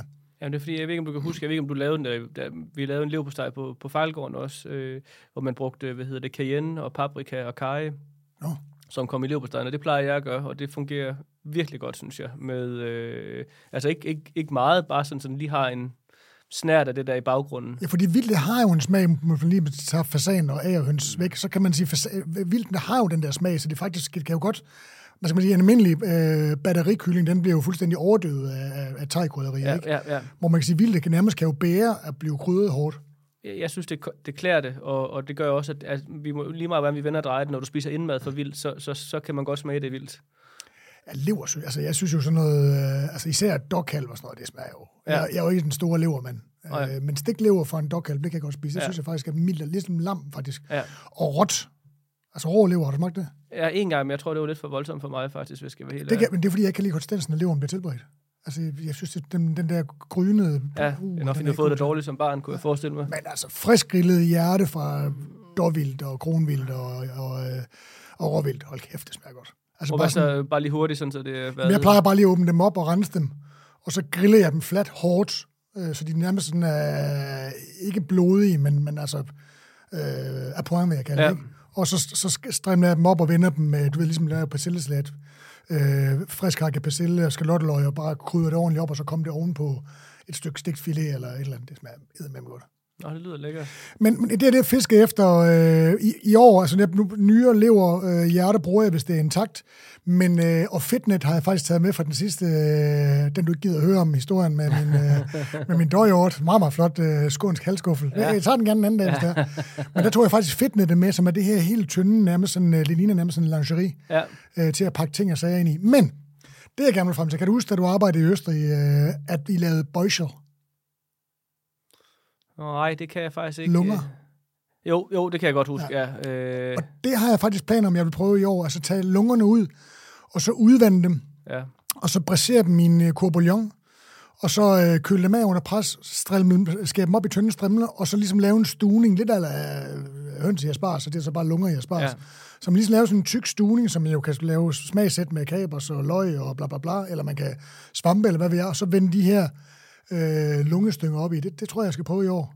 Ja. Ja. Så er der ikke ret meget, du får smidt væk, kan man Nej, sige. så er du ved at være i mål, vil jeg sige. Ja. Øh, det lyder spændende, vil jeg sige. Altså, de spiser det jo også i, øh, i Kina, men der er det jo så lidt mere stærke krydderier, de, de høvler i lungerne der. Ja. Øh, så tror jeg sgu, da vi er over den der. Skulle vi lige tage... Skulle vi lige tage min polterappen? Ja, ja, det kunne vi godt gøre. Ja. Ja. Kan du huske den? ja. Jeg har svært ved det en gang imellem, udover at jeg kan faktisk ikke huske ret mange gange, hvor jeg havde det dårligere dagen efter. altså det der, når man er stærke, svære og tunge tømmermænd, og det havde vi. Ja, Ja. jeg havde i hvert fald. ja, det tror vi alle havde, ja. Øh, og så kunne vi på arbejde dagen efter. Det Ja. var helt latterligt. Som så vanligt. Frygteligt. Jeg tror, jeg lige fik en time med hjemme, faktisk. Ja. Øh, øhm, men, men det der, når man har haft tømmermænd og så sidde ved bålet, så det der, hvor alt lugter af røg, samtidig med, at man er tømmermænd, det er simpelthen så frygteligt. Ja, det er ikke formålstjenligt for noget som helst. Nej, men du var jo, øh, du var jo meget kraftig, og tusind tak for det endnu en gang, øh, primus motor for, den, øh, for arrangementet omkring min polterappen, hvor I i den grad tog røven på mig, efter jeg troede, jeg ikke skulle have nogen, og så lige pludselig stod I bare inde i vores lejlighed, mens jeg sad der i morgenkåb. Så tog vi på, på, på lejretur. Ja.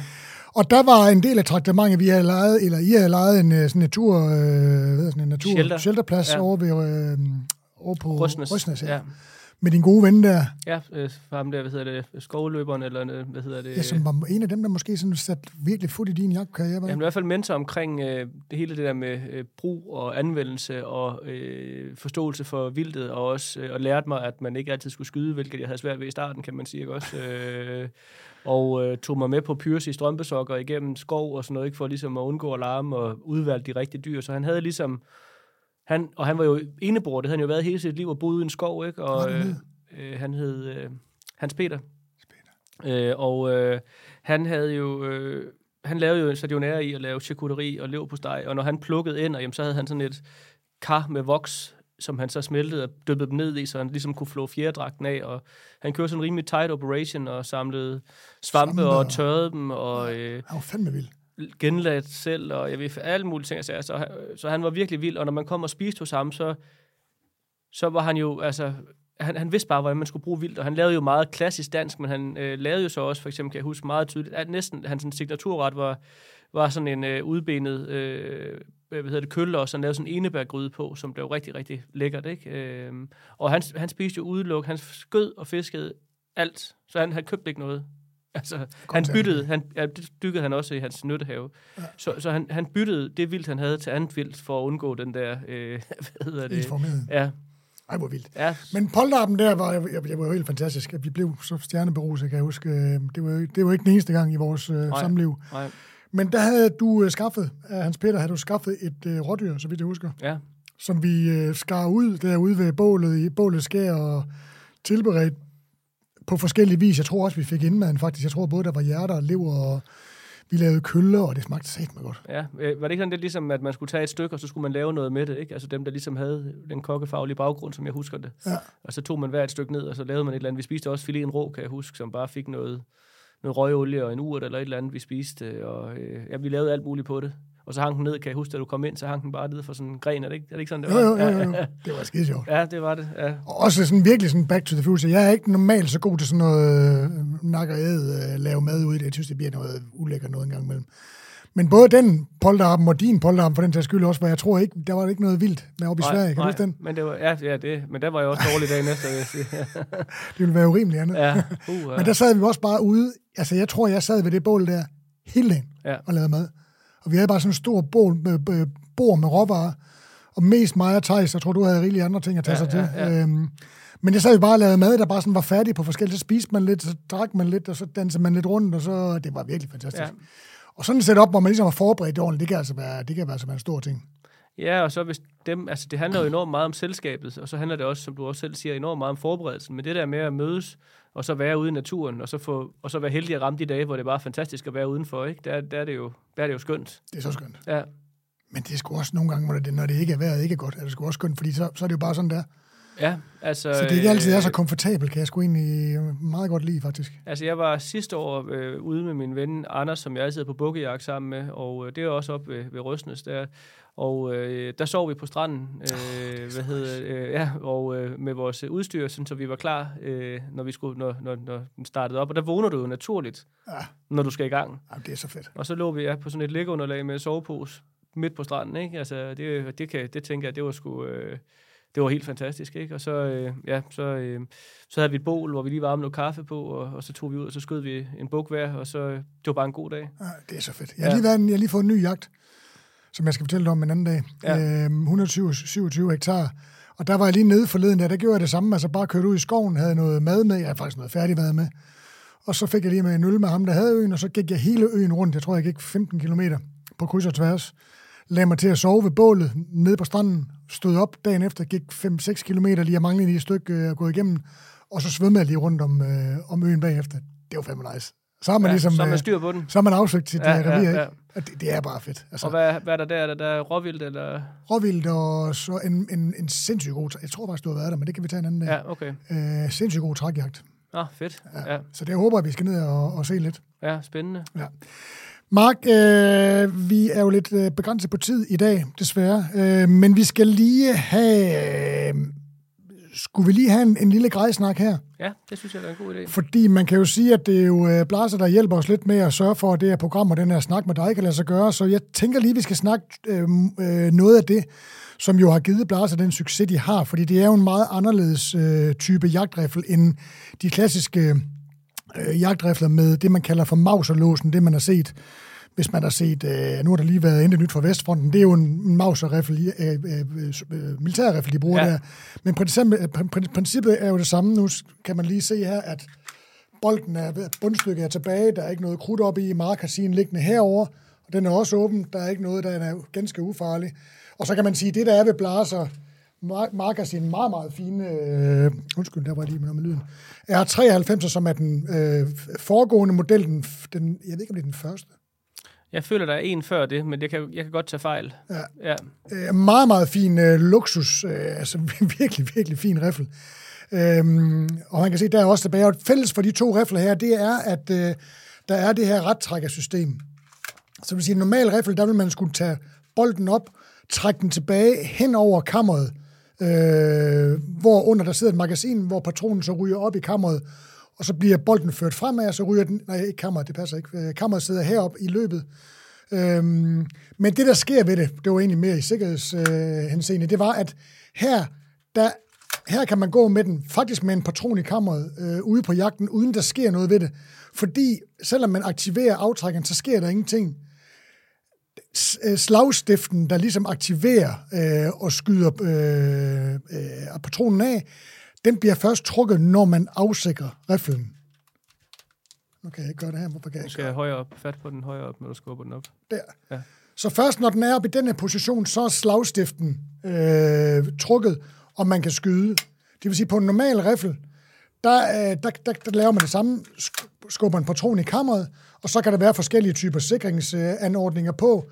Men hvis man på en eller anden måde skulle komme til at slå den fra, det er faktisk øh, overraskende nemt på nogle rifler, og man kommer til at aktivere, eller faktisk også øh, kommer til at, tabe riflen, så den ryger ned på et hårdt underlag, så siger det altså bang. Ja.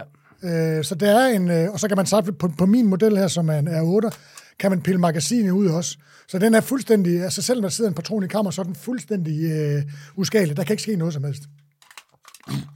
Men det, der sker ved de her øh, øh, rettrækkerrifler, det er, at man bare fører, skal jeg lige, gør jeg lige øh, sådan der, og så kan man egentlig bare køre, man skal egentlig bare trække tilbage, i stedet for at køre øh, bolden op og tilbage og frem.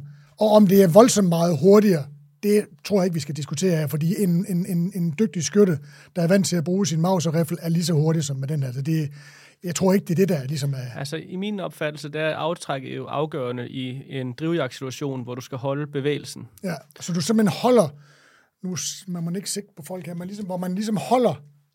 Og drejer samtidig. Og svinger og skyder og kan lade, uden at... Øh, Men går op og ned. Uden at, øh, altså både med, med, med mundingsbremse og lyddæmper, mindsker man også rekylet, ja. men det er egentlig for, at man ligesom kan fastholde sigtet der, hvor man gerne vil skyde. Ja, og så øh, er det jo klart, når man først har haft det her aftræk her, så er det enormt svært at gå tilbage til en anden en, fordi for mig der er det nærmest mekanisk. Ja, du har og, så skudt mig så meget med din. Ja, øh, og, øh, og ja, så, så, så det, for mig er det så går det så lynhurtigt, og sådan uden egentlig at tænke over det, så, så øh, afføder det egentlig en, en rapportering. Nu så tænker jeg, har jeg rapporteret? Ikke bagefter, ja. når man lige sidder i situationen, hvor man tænker, kommer der mere vildt? Kan man næsten være i tvivl om, har man gjort det? Fordi det er egentlig ikke en, det, det, det går så hurtigt, det er så let, ikke? Der er jeg ikke helt endnu. Nej, men også, at øh, så må jeg jo sige, at jeg har haft den der i øh, 10 år, og den har aldrig været ved, ved, ved våbensmed. Kan du lige prøve at tage den op en gang og forklare? Altså, fordi at på min her, der kan man som sagt tage aftrækkerhuset ud, jo. som også udgør magasinet. Ja. Øh, det, der er specielt ved blaserne, det er, at, øh, at på pipen, løbet, der sidder, der sidder kigger den monteret fast på løbet. Det vil sige, at har man pillet det her af, tag, tag, tag, tag det kan jeg lige prøve en gang, tag optikken af sådan her, og rejser til et andet land, øh, riflen er skilt ad, jeg har pillet pipen af også, så ligger det i en kuffert, så monterer man det, og så er man 1000% sikker på, at, øh, at, at, at skuddet det sidder der, hvor man sigter. Ja, ja plus det er jo let at øh, ved de andre, hvor du har en montage, der, hvor du skal til at sådan skrue det af, der kan man sige, selvfølgelig øh, koster det jo lidt at have de her blasemontager, men hvis du har et aimpoint eller et eller andet, du skal påmontere, eller hvad du har lyst til, så kan du gøre det på meget kort tid, så er du op og køre igen. Og du skal ikke være bekymret for, om den lige får skruet rigtig fast, for den kan ikke sidde forkert. Øh, så jeg kan jo godt lide det der ved blaser med, at de fjerner jo muligheden for fejltagelser. Og det har du ikke lyst til, når du skal på jagt? Hvis Nej, det har du ikke. Og, øh, og det som, som, hvad hedder det, jeg tror også, jeg nævnte det for dig, men nu kan vi jo sige det igen, at grunden til, at jeg skyder med en R93 frem for en R8, det var jo fordi, at på en af mine første jagter, øh, hvor jeg er afsted sammen med en ven, som havde glemt den, som du sidder med i hånden der, simpelthen, øh, hvad hedder det, magasinet og øh, aftrækkeren. Og så tænkte jeg, øh, fordi der var jeg endnu mere skydegal, end jeg er nu, og så tænkte jeg, jeg skulle aldrig nogensinde ende i en situation, hvor jeg kunne sidde ude, og så bare kigge på vildet uden at skyde det. Og der kan man sige, det, det kan du ikke rigtig lade sig gøre med R93, fordi der er ikke et mag- utageligt magasin. Den, du har jo ligesom, om jeg så ikke har den her med, så kan jeg stadig ikke med se op i, i løbet, ikke? Så altså derfor, så kan man sige, så skal det være, fordi jeg har pillet den her fuldstændig af, hvilket jeg aldrig gør. Ja, bundstykket. Ja. ja. Ellers så er den altid ready to go. Ja. Og så, øh, men, og ellers adskiller den sig ikke meget. Jeg har til, jeg kan, ligesom du også kan gøre her, så kan man jo påmontere sine tripods. Heroppe har jeg klar til også, der kan man sige, modsætning er jo så, at så skruer man jo sin øh, lyddæmper på, når man skal have den på, ikke? Ja, eller og, Ja, øh, men jeg synes, øh, men, så, så man kan sige, det eneste, man, eller der er jo mange fordele ved en R8 også, det er jo, at du kan jo øh, videre montere og, og øh, hvad hedder det, øh, altså give den flere øh, tilførelser og lave andre ting på den. Ja, skæftet er modulært, det vil sige, at du kan modellere det, og det vil sige, at du har en, du har en riffel, som du hele dit liv kan blive ved med at udvikle, kan ja. man sige. Og jeg, øh, jeg købte en anden med, med et fast, godt nok et syntetisk skæfte der, men jeg fandt ud af, at jeg fik, jeg fik simpelthen ikke det rigtige anlæg. Øh, jeg manglede noget højde på skæftet, og det var grunden til, at jeg skiftede over til den, fordi jeg var rigtig glad for den professionelle succes, jeg havde øh, inden. Men her kan jeg ligesom stille højden på ryggen af riflen. Det vil sige, at mit, mit, øh, når, jeg, når jeg lægger an, så får jeg meget hurtigere, hvad skal man sige, det rigtige øh, anlæg, sådan lidt, så jeg kan kigge øh, rigtig gennem kikkert, øh, og sigte optikken. Ja. Og så har jeg lige fået den her på, og det kan man jo bare gøre hen ad vejen, som ligesom forlænger længden. Ja. Og du kan også køre den op og ned og dreje den til siden. Det, det er ikke så meget i din, i din daglige... Altså nu synes jeg faktisk, at det, at det virker, som om det fungerer bedre for mig med, at jeg kan justere den her i længden. Men det er også det der med, om du ligger ned eller står op, eller ja, det sidder, har en stor forskel. har det ja. en rigtig stor forskel.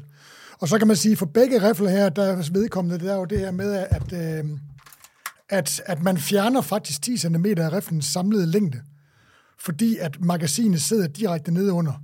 Øh, hvad skal man sige? Øh, sidder lige over, altså magasin og aftrækker sidder sammen.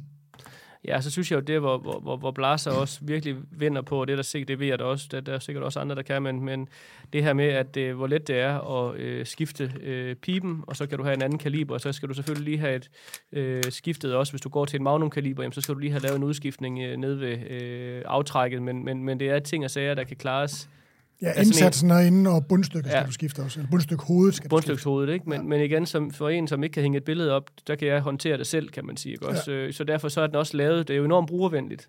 Og altså det der med, at hvis jeg skal have noget, så skal jeg have noget, jeg skal kunne fikse selv, og noget, jeg kan lave selv, og noget, jeg kan sætte op selv, og det kan jeg med det her.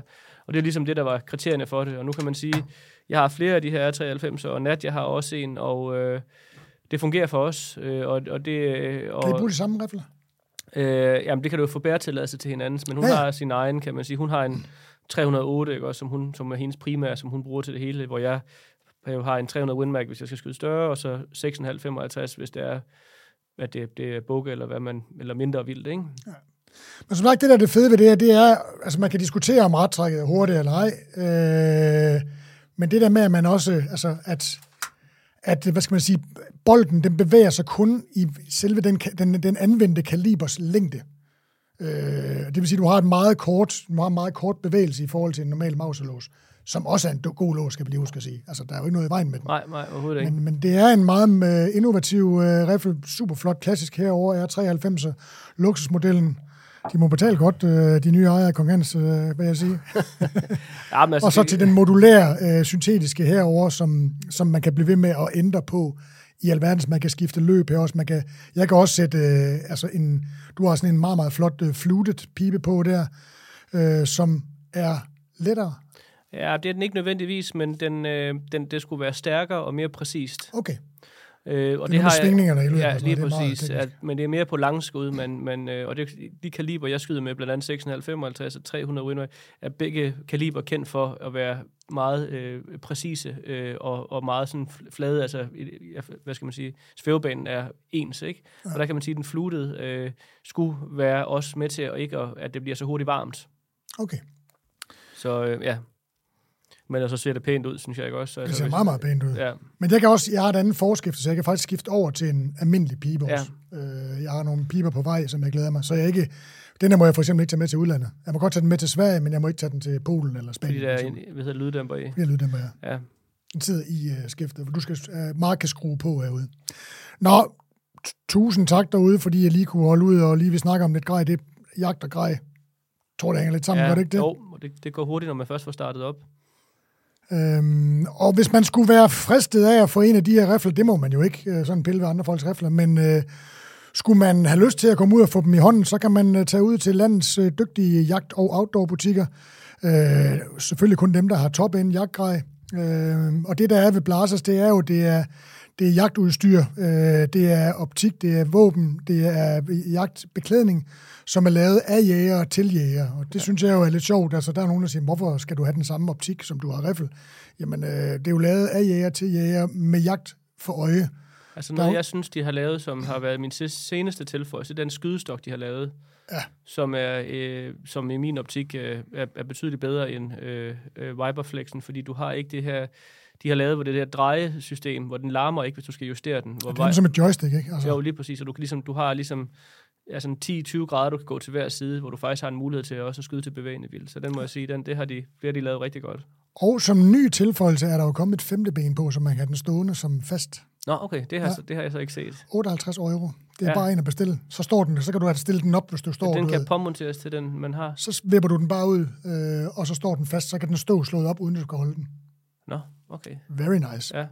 Hvis du skulle lykke til at, at, komme ud og, og mærke de her rifler og se, hvordan de fungerer, så tag ud til din øh, lokale out, jagt- og outdoor-butik, og der finder du blaser, sigter og håndkigger, øh, men også beklædningslinjen, der spænder over øh, meget sådan traditionelt øh, øh, udseende jagtbeklædning, men som er fuldt moderne og teknisk. Det er designet af Blasers egen folk med års erfaring øh, i at designe øh, teknisk alpin beklædning. Øhm, så det er sådan noget, det er ligesom alt andet, sådan moderne, hvad skal man sige, teknisk øh, outdoor-tøj, sådan lag på lag system, og fungerer sindssygt godt. Det er lavet i både i, i olivengrøn som den her, og så i håndtæk, som man, man kan se i mine bukser hernede, er, er, er Blasers egen subalpine øh, camouflage. Ude i butikkerne, og der kan du se det hele, øh, og ellers, øh, hvis du ikke er tålmodig til det, så kan du gå ind på www.blaser.de og eventuelt lige smide et backslash UK, hvis du er mest til at få den på engelsk. Så fik vi også lige snakket om det. Din, øh, din yndlings øh, jagtart, altså vildtart, hvad, hvad, øh, hvorfor, et, hvorfor et stykke vildt holder du mest af at jage og spise? Ja, jamen, øh, det må være vildsvin.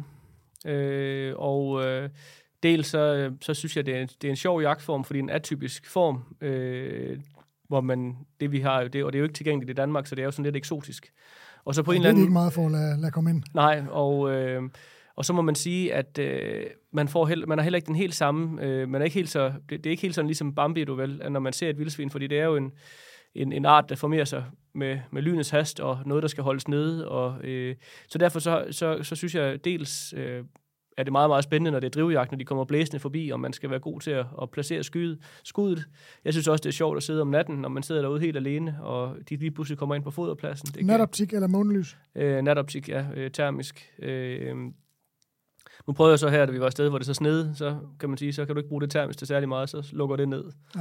Så, øh, men øh, nej, så, og så må jeg så sige her, øh, over den sidste måned, der, der har vi jo spist altså, vildsvin til den helt store guldmedalje, både øh, ja, øh, asiatisk og øh, italiensk, og øh, ja, også bare almindelige frikadeller. Øh, så, og, og jeg synes virkelig det der med, at anvendelsesmuligheden er så stor, og det er ikke der, du behøver ikke på samme måde at være altså forberede dig på, fordi du kan egentlig bare bruge det, som, som, som du ligesom gør normalt. Og det, Du har det inde i hovedet, Ja. du skal det. hvor, hvor vildt, der skal du lige tænke dig lidt om, og plan, eller hvad hedder det, hjortevildt, der skal du lige tænke dig lidt mere om, og med, med vildsvin, det er simpelthen så anvendelsesbart, øh, og, og så nemt at inkorporere, at, at, at jeg håber snart, at jeg kan komme op og skyde en mere, for vi har ikke, jeg tror, hvis vi har til, til tre gange aftensmad mere, så er det det, ikke? Så, så, er, det, okay. så er det tømt ud.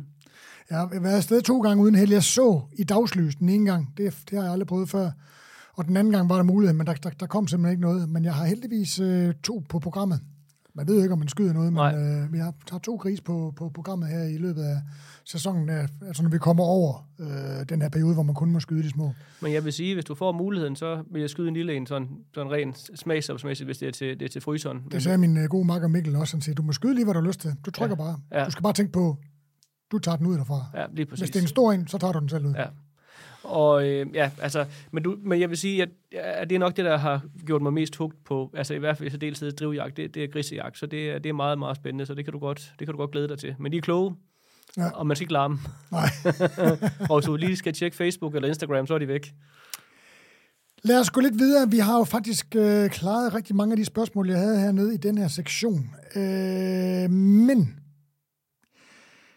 danske restauranter og vildt. Øh, synes du, danske restauranter har forpligtelse til at have vildt på menukortet, og har Kong Hans Kælder anno 2023 med to super flotte Michelin-stjerner, har I lige så meget vildt på, som I havde tidligere?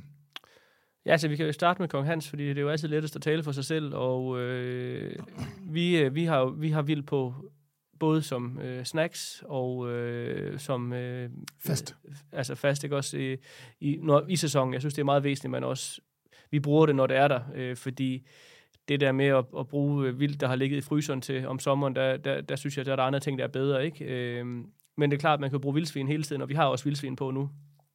Øh, vildsvin og jomfruer, som smager fantastisk godt sammen. Serious? Ja, øh, hvor vi laver... Jamen, jeg kan huske, da du, lige da du overtog Kong Hans også, hvor det sådan, altså, så, så, så ved du, belgiske vafler med tatar af dårdyr. Jeg sagde bare, ja. det kan man jo ikke spise. Nej, men øh, det, men, kan... Øh, det kan man godt. Ja. Og jeg må jo gerne sige, øh, jeg, jeg, jeg har ikke sagt undskyld for alt det vemmelige, jeg har gjort mod dig gennem årene, men næsten. Og ja. jeg vil gerne sige undskyld for den her også.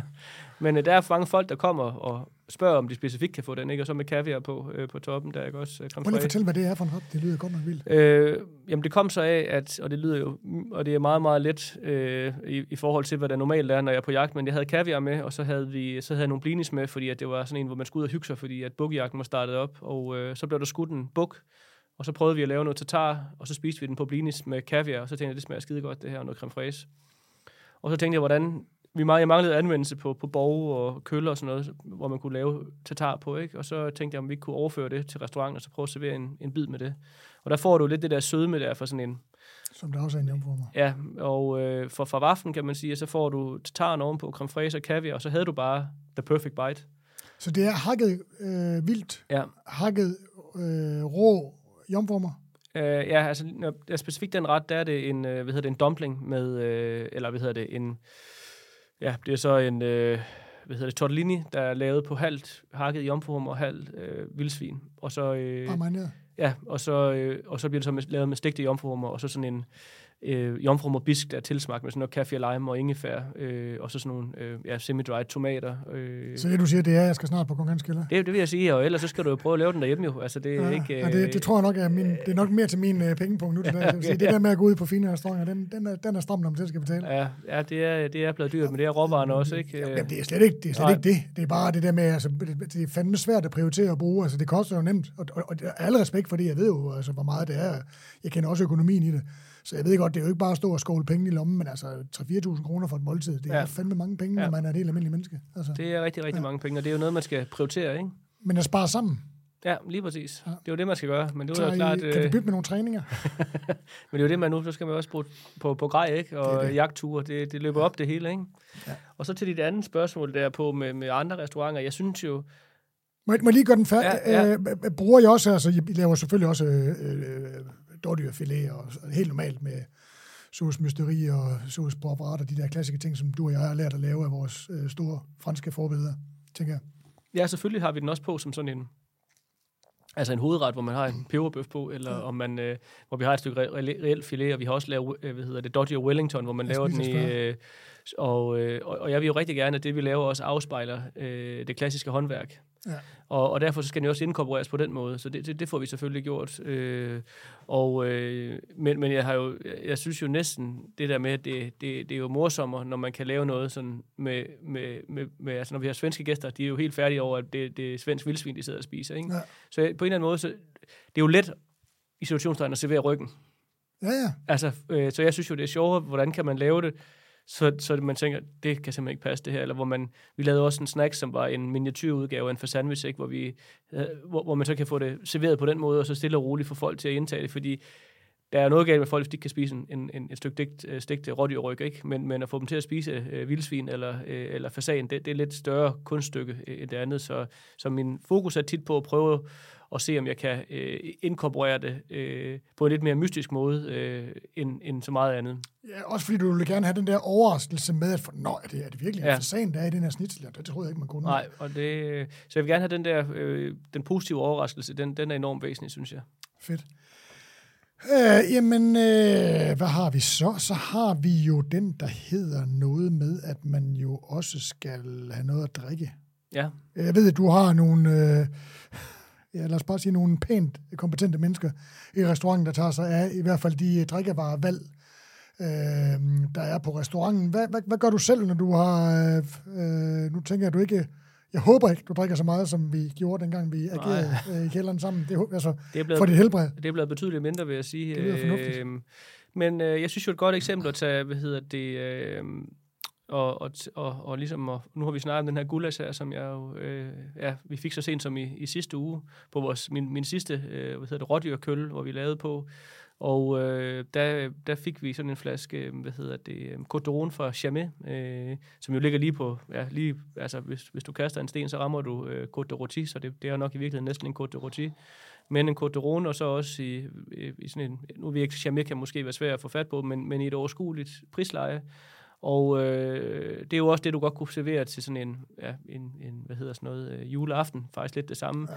Men den kan noget med, øh, det, sådan en Côte d'Rone, det er jo lidt sådan noget grøn peber og lidt, den har lidt mere, den er lidt mere volumøs, men stadig lidt at drikke. Og det, den, den er ligesom om, i min optik næsten det perfekte match med, med en guldasup. Drikker folk ikke bare alt for lidt ronvin? Jo, jo. Hvad fanden er med på? Nej. Bourgogne, Bourgogne, Bourgogne, altså. Men jeg synes jo det her, øh, lige den der, kan man sige, der, der, der, må, der, det er virkelig, det fungerer bare. Så, så hvis man har muligheden for det, og man øh, vil give sig i kast, altså jeg ved ikke, det er ikke den letteste gulas at lave, men det, det må jo tale for, at man kan lave en stor portion og så fryse det, fordi... Er det den transylvanske? Ja, ja øh, den, den er virkelig, virkelig god, så den skal du, den skal du overveje at give dig i kast. Den vil jeg rigtig gerne prøve. Ja, øh, Eller må også gerne invitere. Ja, ja så kan, vi, så, så kan du få den. Ja. Og det er faktisk Nadia, der laver den, øh, okay. når vi laver den, fordi hun, øh, hun, hun har haft succes med den nogle gange, ikke? og den har den her... Øh, jamen, den er fyldig, og den er øh, varm, og nu kan man sige, nu går vi nok ind i en periode, hvor, hvor gulaschen måske skal parkeres lidt, ikke? Øh, og så når man rammer efteråret, hvor det begynder at regne, og, og man trænger til lige at få varme ned i fødderne, jamen, så, så er den god. Og så med sådan en, en god flaske Côte d'Rone eller Côte Du skal ikke slå ind over fingrene for lige at drøbe lidt uh, kaffe eller ned i. Nej, jo, hun kan, hun kan faktisk godt lide at lave mormormad også. Ja. Øh, og der tænker man, at jeg godt lave gulasch ikke måske nødvendigvis af, af mormormad, fordi den rumænske er jo mere en suppe, det er jo ikke en stuning, som vi, som vi måske kender det her hjemmefra, så det er jo mere sådan en, ja, du spiser med noget godt brød til, ikke? Ja. Øh, så, øh, så nej, så det synes jeg, det, det fungerer vældig godt, og så, øh, så det vil nok være som min bedste anbefaling, hvis jeg lige skal komme sådan vinmæssigt. Fedt. Nu var du selv lige ind over det, og der kunne jeg ikke lade være med at tænke på jul. Jeg, vi fik faktisk øh, både nytår og jul i mange, mange år derhjemme som barn, fik vi faktisk vildt. Ja, kunne det gør man jo på... også i Tyskland jo. Der spiser man jo også rådyrryg øh, juleaften. Kan man det? Ja. Kunne du finde på at servere Villand for eksempel øh, juleaften? Altså... Øh, nu vi snakker ronvin og sådan noget. Ja, altså det, det kunne jeg nok godt, men vi spiser så... Altså det, det er jo det er mine børns foretrukne, det, det er gråand, ikke også? Ja. Øh, så det spiser vi så meget af Nå. i oktober og november. Det smager fandme også godt. Ja, altså, det øh, overrasker mig hver gang, hvor godt gråand smager. Hold kæft, det Ja, og så kan man sige, jeg har prøvet at eksperimentere et par gange, hvor jeg har hørt fra andre fælles jæger, hvordan de laver gråand, øh, hvor man sådan prøver langtidsstege den, ligesom man vil gøre med en... Øh, Almindelig and. Almindelig and, ikke? Øh, og det fungerer ikke. Øh, og øh, så kan man stege den på skrov, ikke? Eller man kan stege brysterne direkte. Og, øh, men jeg tror, vi, øh, jeg tror, fordi vi får så meget af det i efteråret, så, Jamen, det så er det rart, at så, altså kan man sige, så kan, man lige, så kan det lige adskille sig med, at man får en almindelig and, ikke? Oh, lad mig bare sige, at folk får jo ær til, danskere får jo ær til lidt gris, men de er jo ikke bange for at spille gris i Nej, nej. Og så, så er det også nogen, der spiser gås, jo, så kunne det også være vildgås, men den er endnu, næsten endnu sværere at håndtere, synes jeg. Ja, det mangler jeg. Det er mange år siden, jeg lavede det. Jeg har heller ikke skudt en. Jeg vil ja, virkelig gerne det er jo ligesom sådan en rådyr, der falder ned op fra himlen, når den falder ned, sådan en, ja. øh, en grågås der. Øh, det, det, det, kræver man, altså jeg har lavet, hovedsageligt har jeg lavet gule ærter, og så sprængt øh, gåsebryst. Øh, ja, det godt. Ja. Også det, det, det der er lidt ved risikoen, når man skyder en vildgås, det er at du ikke rigtig kan stadfæste alderen på den. Ja, og der skal du kunne, det har du ikke tid til at kigge på, om den har de der sorte streger på mavefjerne. Jo. Det er umuligt jo. Har du skudt mange gæs? Ja, eller jeg ved ikke, men jeg har måske skudt en 20 stykker, eller sådan ja. noget, ikke også? Øh, det jeg så også har lavet, det er, så har jeg lavet den, øh, jeg så har sprængt brysterne, ikke også? Og så har jeg serveret den, du ved, med kogt kartofler, og så sådan en, øh, peberrods flødesovs, du ved, sådan, øh, og så med, ja, du ved, sådan en sender peberrodssovs. Ja, det smager godt. Ja, det smager godt. Øh, Jean-Louis øh, spring der Lige præcis, sommeren der. ja. Øh, og, øh, og det smager godt, men det er sådan noget, du skal lave, ikke? Og så, øh, så har jeg lavet det også til, hvad hedder det, øh, riet. Øh, ja, det er klart. Ja. Altså konfi ja. og riet giver jo lækker. Altså, hvor man, hvor man sprænger kødet, og så koger man det i andet fedt bag. Den ene koger man det helt til grød, og den anden, der ligesom koger man Ja. Loven er jo det bedste, fordi det har den bedste struktur til ligesom at konfitere, ikke? Men ellers så det der, jeg kender jo mange, der spiser den til jul, men, men, men igen, der laver de den på den der, hvor det er sådan en langtidstilberedning over lang tid, ikke? Ja. Og, øh, og det, der ved man jo bare, altså, så, så, så kommer det i hvert fald til at smage jern, ikke? Og hvis man så, der har man måske ødelagt fremtidige vildspiser for evigt, ikke? Hvis de får sådan en juleaften. Så, øh, så jeg vil sige, at når vi laver det der, så, så laver vi den jo, ja, sådan stegt øh, bryst, ikke også, på panden. Det er det, vi gør. Det, det er hurtigt, og det er let. Og så kan jeg godt lide det med sådan en, en, en grøn pebersovs til. Øh, oh, det også godt, Ja, du ved ligesom en, hvor du flamberer med ja. cognac og sennep og øh, grøn peberkorn. Og så, ja, det er faktisk det, vi laver 9 ud af 10 gange. Og så, ellers så er det så, ja. Jeg kunne godt tænke mig at prøve at lave sådan en ragu, altså sådan, som jeg sagde der, med at skære det ud i tern med en kniv, og så lave øh, kødsovs af det. Ja. Kunne jeg kraftedeme godt tænke mig. Ja. Og jeg regner jo med, og ja, tusind tak for... Ja, har du lige fået buetegnråd? Ja, det har jeg faktisk. Det fik jeg lige sidste Nå, uge. det har du også fået... Øh, ja. Så jeg regner med, at jeg skal, der hvor den nye jagt er, der tror jeg, der bliver mulighed, selvom det bliver fucking svært. Altså, der, der, Succesraten er ikke så stor, jo. Jeg skal prøve at pøse en, øh, en, en, en, en gås med bue. Nå, jeg var ikke klar over, at man måtte skyde gås med bue, men det må man gerne. Ja, det må du gerne. Ja, okay. Jeg vil også gerne prøve med riflen. Ja. ja. det gode er jo, kan man sige, at, at du, øh, det ene uden, udelukker ikke det andet. Ja. ja. Ski godt. Øh, nu snød du mig faktisk lidt med din... Øh, det kan være, fordi at der kom mad ind over med din, øh, din yndlingsvildart øh, og en stor jagthistorie. Øh, jeg ved jo, at du har skudt noget. Jeg, jeg, er ikke sådan, jeg skal ikke nødvendigvis ned og skyde en kæmpe antilope eller en giraf eller en, en bjørn. Eller det, det er i hvert fald ikke... Altså lige nu er jeg, tripper jeg fuldstændig over dansk råvildt. Jeg synes, det er så vildt.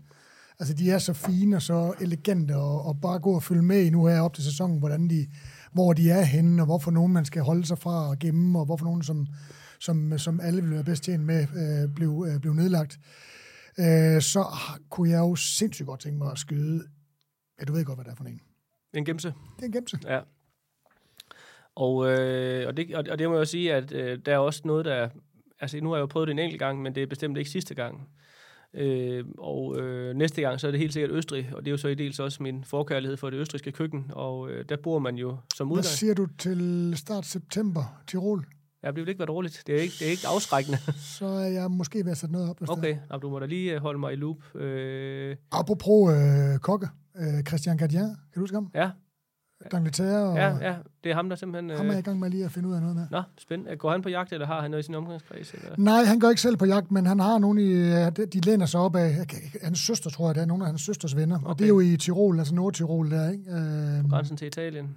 Nej, øh, opad mod den tyske grænse. Nå, okay. Så vidt jeg husker. Jeg er ikke helt sikker på det, men... men øh, men han har faktisk sendt mig lidt på det. Det kunne godt være, at vi skulle kigge på det. Ja, altså det er jo... Øh... Jeg kunne jo også godt tænke mig lidt selskab mere end to timer. Ja, ja, ja, ja, det har jeg sagt ja. gange, men jeg respekterer, at du er travlt. Øh, men, øh, men, men gemsejagt er jo, øh, eller den måde, jeg oplevede det på, var jo øh, altså vældig spændende. Det var hos en, øh, en lokal øh, skovløber, som, øh, som jeg havde rekvireret licensen igennem, og som jeg så boede ved, som boede øh, ja, op, langt op i bjergene. Øh, og øh, hvad hedder det, levede exceptionelt primitivt, det må jeg bare sige. Altså, øh, han boede med hans øh, kone, øh, som var den lokale betjent, og så sine to børn, som var øh, det eneste, de gik op i, det var skiskydning. Og så, øh, så boede de i et, et lille stenhus, øh, og ved siden af havde de en lade, hvor det ligesom lignede noget for et Disney-eventyr med to gæs og to lam, og, og de boede alle sammen i den der ligesom, i den her lille indhegning. Og så, øh, og så var de sådan, mere eller mindre selvforsynende. Øh, og når man gik ind i laden, så hang der jo, øh, jeg har heller ikke set før, men sådan nogle, øh, så han selv lavet pølser, der hang også, men pølser, der var lavet med rubede, så det var helt røde pølser, der hang, hvor man ligesom brugte det, når man ikke kunne få, få folk ikke kunne overskue at spise det mere. Og så hele hans loft, det hang der jo bare gemse, gemsekøller, der var ved at blive lavet charcuterie på. Der har du jo klimaet til, at du kan, du kan ja, tørre, det, det, bare, ja, tørre det med det selv. Ja, det er ikke fugtigt som herhjemme. Nej, og, øh, og der husker jeg første dag, da jeg kom, der lavede de også mad over brændeovnen, hvor de stod, hvor den ældste dreng, han stod og rørte med sådan en kæmpe polenta-spadel øh, nede i, i gryden. Og der havde de så lavet øh, ragu på øh, gemse, polenta, øh, og så, hvad hedder det, øh, som jeg husker, noget syltet øh, kål eller et eller andet, man fik til, ikke? Og, øh, og jeg, jeg havde sådan lidt aversion imod gemse, fordi jeg havde prøvet at skyde en øh, Ibex før, og jeg må sige, at det var alt andet en, en fantastisk øh, øh, vild oplevelse. Men her må jeg sige, han havde bare, de havde jo lært, fordi det var så stor en del af deres proteinindtagelse, at hvordan kan vi forfine det, hvordan kan vi gøre det, sådan, så det bliver spisbart. Men det er jo ikke en, er det, er det ikke en, er en gems ikke en hjort, eller er det også en ged? En ged. Det er en ged også? Ja. Nå, jeg troede faktisk, det var en... Øh, det må jeg se. Og, øh, eller det er jeg i hvert fald rimelig sikker på, det er. Nu, nu det kan du være, men det kan du undersøge sikkert. Hvad hedder det? Øh, øh, og så lavede vi det faktisk også på samme måde, som jeg lige sagde, hvor jeg lavede sådan en flamberet øh, peberbøf på gemsefilet, øh, hvor vi spiste med sådan en pompuré, øh, og så sådan en virkelig stærk pebersauce, hvor vi fik, også fik sådan et, øh, et, et glas øh, Côte hvilket jo næsten er blasfemi, når man indtager det, der øh, lige ved siden af øh, Mont Blanc i Italien. Og så øh, ja, vi havde haft den her skønne familiemiddag, og øh, fik sovet øh, i et, et rum, der var mildestalt ikke isoleret, men det var de andre jo også vant til. Jamen så tog vi så afsted for at se, om vi kunne få skudt sådan en gemse øh, på, ja, på bjergsiden til Mont Blanc. En gemse er en slægt af skedehornede drøvtykkere fra bjergegne. Okay. Så jeg går ud fra, at det er en slags skede. Ja, det tror jeg også. Skedehornet. Jeg tror, det lyder... Ja, undskyld. Ja, men øh, nej, så efter vi havde den her, må jeg sige, øh, mildest, mildest talt befriende indlogering, fordi at man ligesom, man landede i, i, i miljøet. Det var jo ikke noget med, det var et femstjernet hotel eller noget som helst. Man boede simpelthen hos ham og spiste ved ham og oplevede deres ydmyghed, og der er også deres tilgang til, at vildt, det var ligesom afgørende for, øh, som jeg også oplevede før på min jagter i, i Grønland, det her med, at det, der bliver skudt, det er ligesom det, der skal til vejebringe maden resten af året. Så det er, ligesom, det er jo ligesom os, der er sådan nogle luksusjæger. Vi behøver jo ikke at skyde. Men der har de ligesom en afhængig af, det de får nedlagt. Det er ligesom det, det er deres hovedsag. Derfor må man da også have respekt for folk, der gør det svært for sig selv. Det er det jo for os. Det er jo meget nemmere at gå ned i hjemme og hente en eller anden. Ja. Altså, nej, det, det, er det så ikke, fordi det er jo lukket. Men, Ja, nej, men du forstår, hvad jeg mener, at der er en eller anden fantastisk ved at være sammen med nogen, hvor det her ja. faktisk er det, der afgør, hvor godt skal de spise. ja det, det er super Ja, ja, interessant. Øh, Øhm, og så, men, men der tog vi jo så afsted, og så er det jo som med de her, altid dem her, der bor i bjergene, de kan jo simpelthen gå, som, som man fatter slet ikke, kan gå så hurtigt, vel? Altså, øh, og selvom jeg egentlig prøver, når jeg tager de her jagter, sådan, at træne, sådan, så jeg er godt rustet, fordi jeg har prøvet at have en skudafgivelse, der var mildest talt vanskelig, fordi at, at, at jeg simpelthen var ved at dø, øh, dø af udmattelse, ikke også? Øh, og, øh, og jeg må, man må bare sige til alle, der overvejer det, det er, det er ikke let. Nej. Det er også, når du skal løfte kødet ned bagefter, det er eddermame hårdt. Ja. Lige meget, hvor god form man er, så kan man ikke forberede sig på at gå i bjerge. Også mig. Ja, ja, ja, men det der med at gå i et, et også med, med luftforandring og, meget, meget ild er der af højden, og så det der med at gå op er, er hårdt. Men vi, vi fik gået der, og der var jo sne faktisk op til hoften der, når vi, da vi var afsted. Men, men det var jo en fantastisk jagt at gå i det her landskab, og øh, Ibexer øh, er jo øh, totalt fredet, og der gik vi jo forbi en flok på, altså de største, jeg nogensinde har set, der bare stod og kæmpede på sådan en, en bjergkam, ikke? mens vi gik der. Så men stemningen var jo ligesom sat, og så så vi her langt om længe jo øh, en, en gemse, som var inden for, for de mål, som jeg ligesom havde fået en, Og hvad var det? Var det sådan en, øh, der er noget med nogle punkter, er der ikke det? jo, men, men øh, du, du, du, du ved jo ikke, du kan ikke købe en, hvis du gør på den måde der, hvis du går ved en lokal, jamen så trækker du, og det du trækker er ligesom det, der bliver afgørende for dig, hvad du skyder. Så det jeg skød, det var en e- et års. Så det var jo bare sådan en, det ligner bare sådan en lille fiskekrog, ikke? Der hænger der, det var ikke, det var ikke en stor en. De er flotte. Ja, meget, meget flotte. Og så skyder man jo på enormt lang afstand, og det skal man jo også øh, være okay med og forberedt på, at, og så skyder du jo opad, hvilket jo er grænseoverskridende, når man altid har hørt, at der skal være, øh, hvad hedder det, kugle øh, Fang. fang, ikke også? Øh, men her der ligger du jo, øh, og så der, der skød vi jo på øh, 325 meter, øh, den her gemse, og den er jo ikke meget større end et, et rådyr, så det er, jo ikke, det er jo ikke meget sådan, og den står i sådan en, på en sten, ikke? Altså det er, øh, det er meget, meget spændende og anderledes, og når du så ligger i sne, hvor, du, er- hvor det kun er dit hoved, der er fri, så er det jo heller ikke, fordi du har den optimale øh, temperaturbekvemmelighed øh, i det. Men øh, den døde og blev skudt, og i Italien der overhælder du den så med, hvad hedder det, spimonte der, når, du, øh, når den er død, ligesom for ære dens død. Så den blev så badet der i deres museerne vin. Okay. Og så øh, blev den slæbt ned, og så, øh, jamen, så fejrede vi den jo med, hvor man drak jo så meget som muligt, kan man sige, den aften. Ikke? Og, så, øh, og så havde de lavet, øh, øh, hvad hedder det, øh, ragu øh, på, på, øh, på nogle borge, hvor vi så spiste der med pasta og ragu. Ikke? Så det var jo en alt igennem super oplevelse. Dels at man, man smagte vildtet og naturen, og så også i særdeleshed også indkvarteringen, som for mig var en stor og væsentlig del af selve oplevelsen dernede. Fantastisk. Jamen, øh, Mark, dermed der er vi sgu rådet til, øh, til vejs ende. Ja. Tusind tak, fordi du lige kunne øh, bruge øh, lidt tid her. Jeg ved, du har fucking travlt. Øh, jeg håber, når du en dag ikke har det mere, så kan det være, at vi skal ned og skyde en gemmelse. Fordi jeg drømmer jo om at sidde på en bjergtop. Det snakker jeg jo om med The Urban Huntsman, min sidste gæst her i øh, podcast øh, episode, øh, sæsonen her med i Kok og Kok Jæger Special.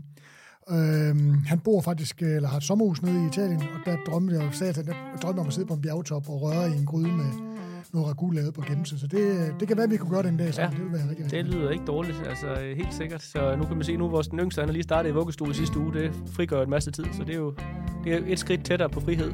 Det må man sige. Ja, 10 år nu sådan ved at være. Så tusind tak. Husk, at du kan finde en masse spændende opskrifter med vildt øh, til hverdagen i Max Kobo Vild Fast Food. Ligesom du kan se, øh, hvad de sådan går og roder med i Københavns mest ikoniske Michelin-restaurant, Kong Hans Kælder, på Kong Hans Instagram-profil. Og der skal jeg da lige sige, hvis nogen skulle synes, at Marks stemme lyder forførende og ja, sådan lidt, lidt småfræk i det, det synes jeg jo, øh, så kan jeg da bare drille jer med at sige, at Mark han lever i faktisk i total afsondret ti- den, den digitale verden. Han er nemlig den eneste, jeg kender, der hverken øh, ejer en Facebook eller en Instagram-profil. Har du en TikTok-profil? Nej. Heller ikke det. nej, nej, ikke. Øh, men for fanden, hvor jeg beundrer den beslutning. Fuld fokus på familie, restaurant og ikke mindst jagt. Det var vi nogle stykker, der kunne lære lidt af, i stedet for at sidde og spole tiden af med at følge med i andre folks kulørte liv. Tak til dig, Mark, for at bruge lidt af din kostbare tid på at stille op. Og kæmpe tak til jer lytter derude øh, for at tune ind og lægge øre til. Og husk at anbefale podcasten til gode venner, bekendte og familie, der fortjener det godt til ørerne. Tryk gerne abonner og like. Ved du, hvad det betyder, Mark?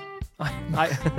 Hvis du gerne vil ved med at nyde en god gang kokkesnak. Og så på faldrebet her, så skylder vi da også sende en tak til Blaser, der er samarbejdspartner på denne episode. Blaser byder på et righoldigt øh, sortiment af jagtvåben, ammunition, jagtoptik og beklædning.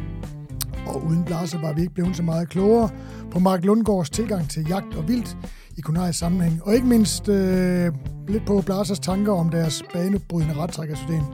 Og der skulle jeg da måske lige sige, at hverken, øh, Mark og jeg er jo eksperter på det område, øh, tekniske eksperter, men jeg håber, vi har forklaret jer i hvert fald nok til, at, øh, at hvis man synes, det skulle være interessant at få sådan en, en øh, rettrækker, enten sådan en super flot, klassisk øh, øh træskæftet, øh, en af slagsen, som, som Marks øh, R93 øh, øh, Luxus. Den kan også få en R8 faktisk, øh, Ja. med det her øh, aft- aftrækkerhus. Øh, eller man skulle være til sådan en fuldsyntetisk øh, modulær riffel her, jamen så øh, er det der bare afsted ud til nogen, der kan fortælle om, hvad det i virkeligheden handler om. Ja. Jeg synes, vi har gjort det godt. ja, vi prøvede i hvert fald. Tak for i dag. Ja, selv tak. tak Moin. Moin, moin.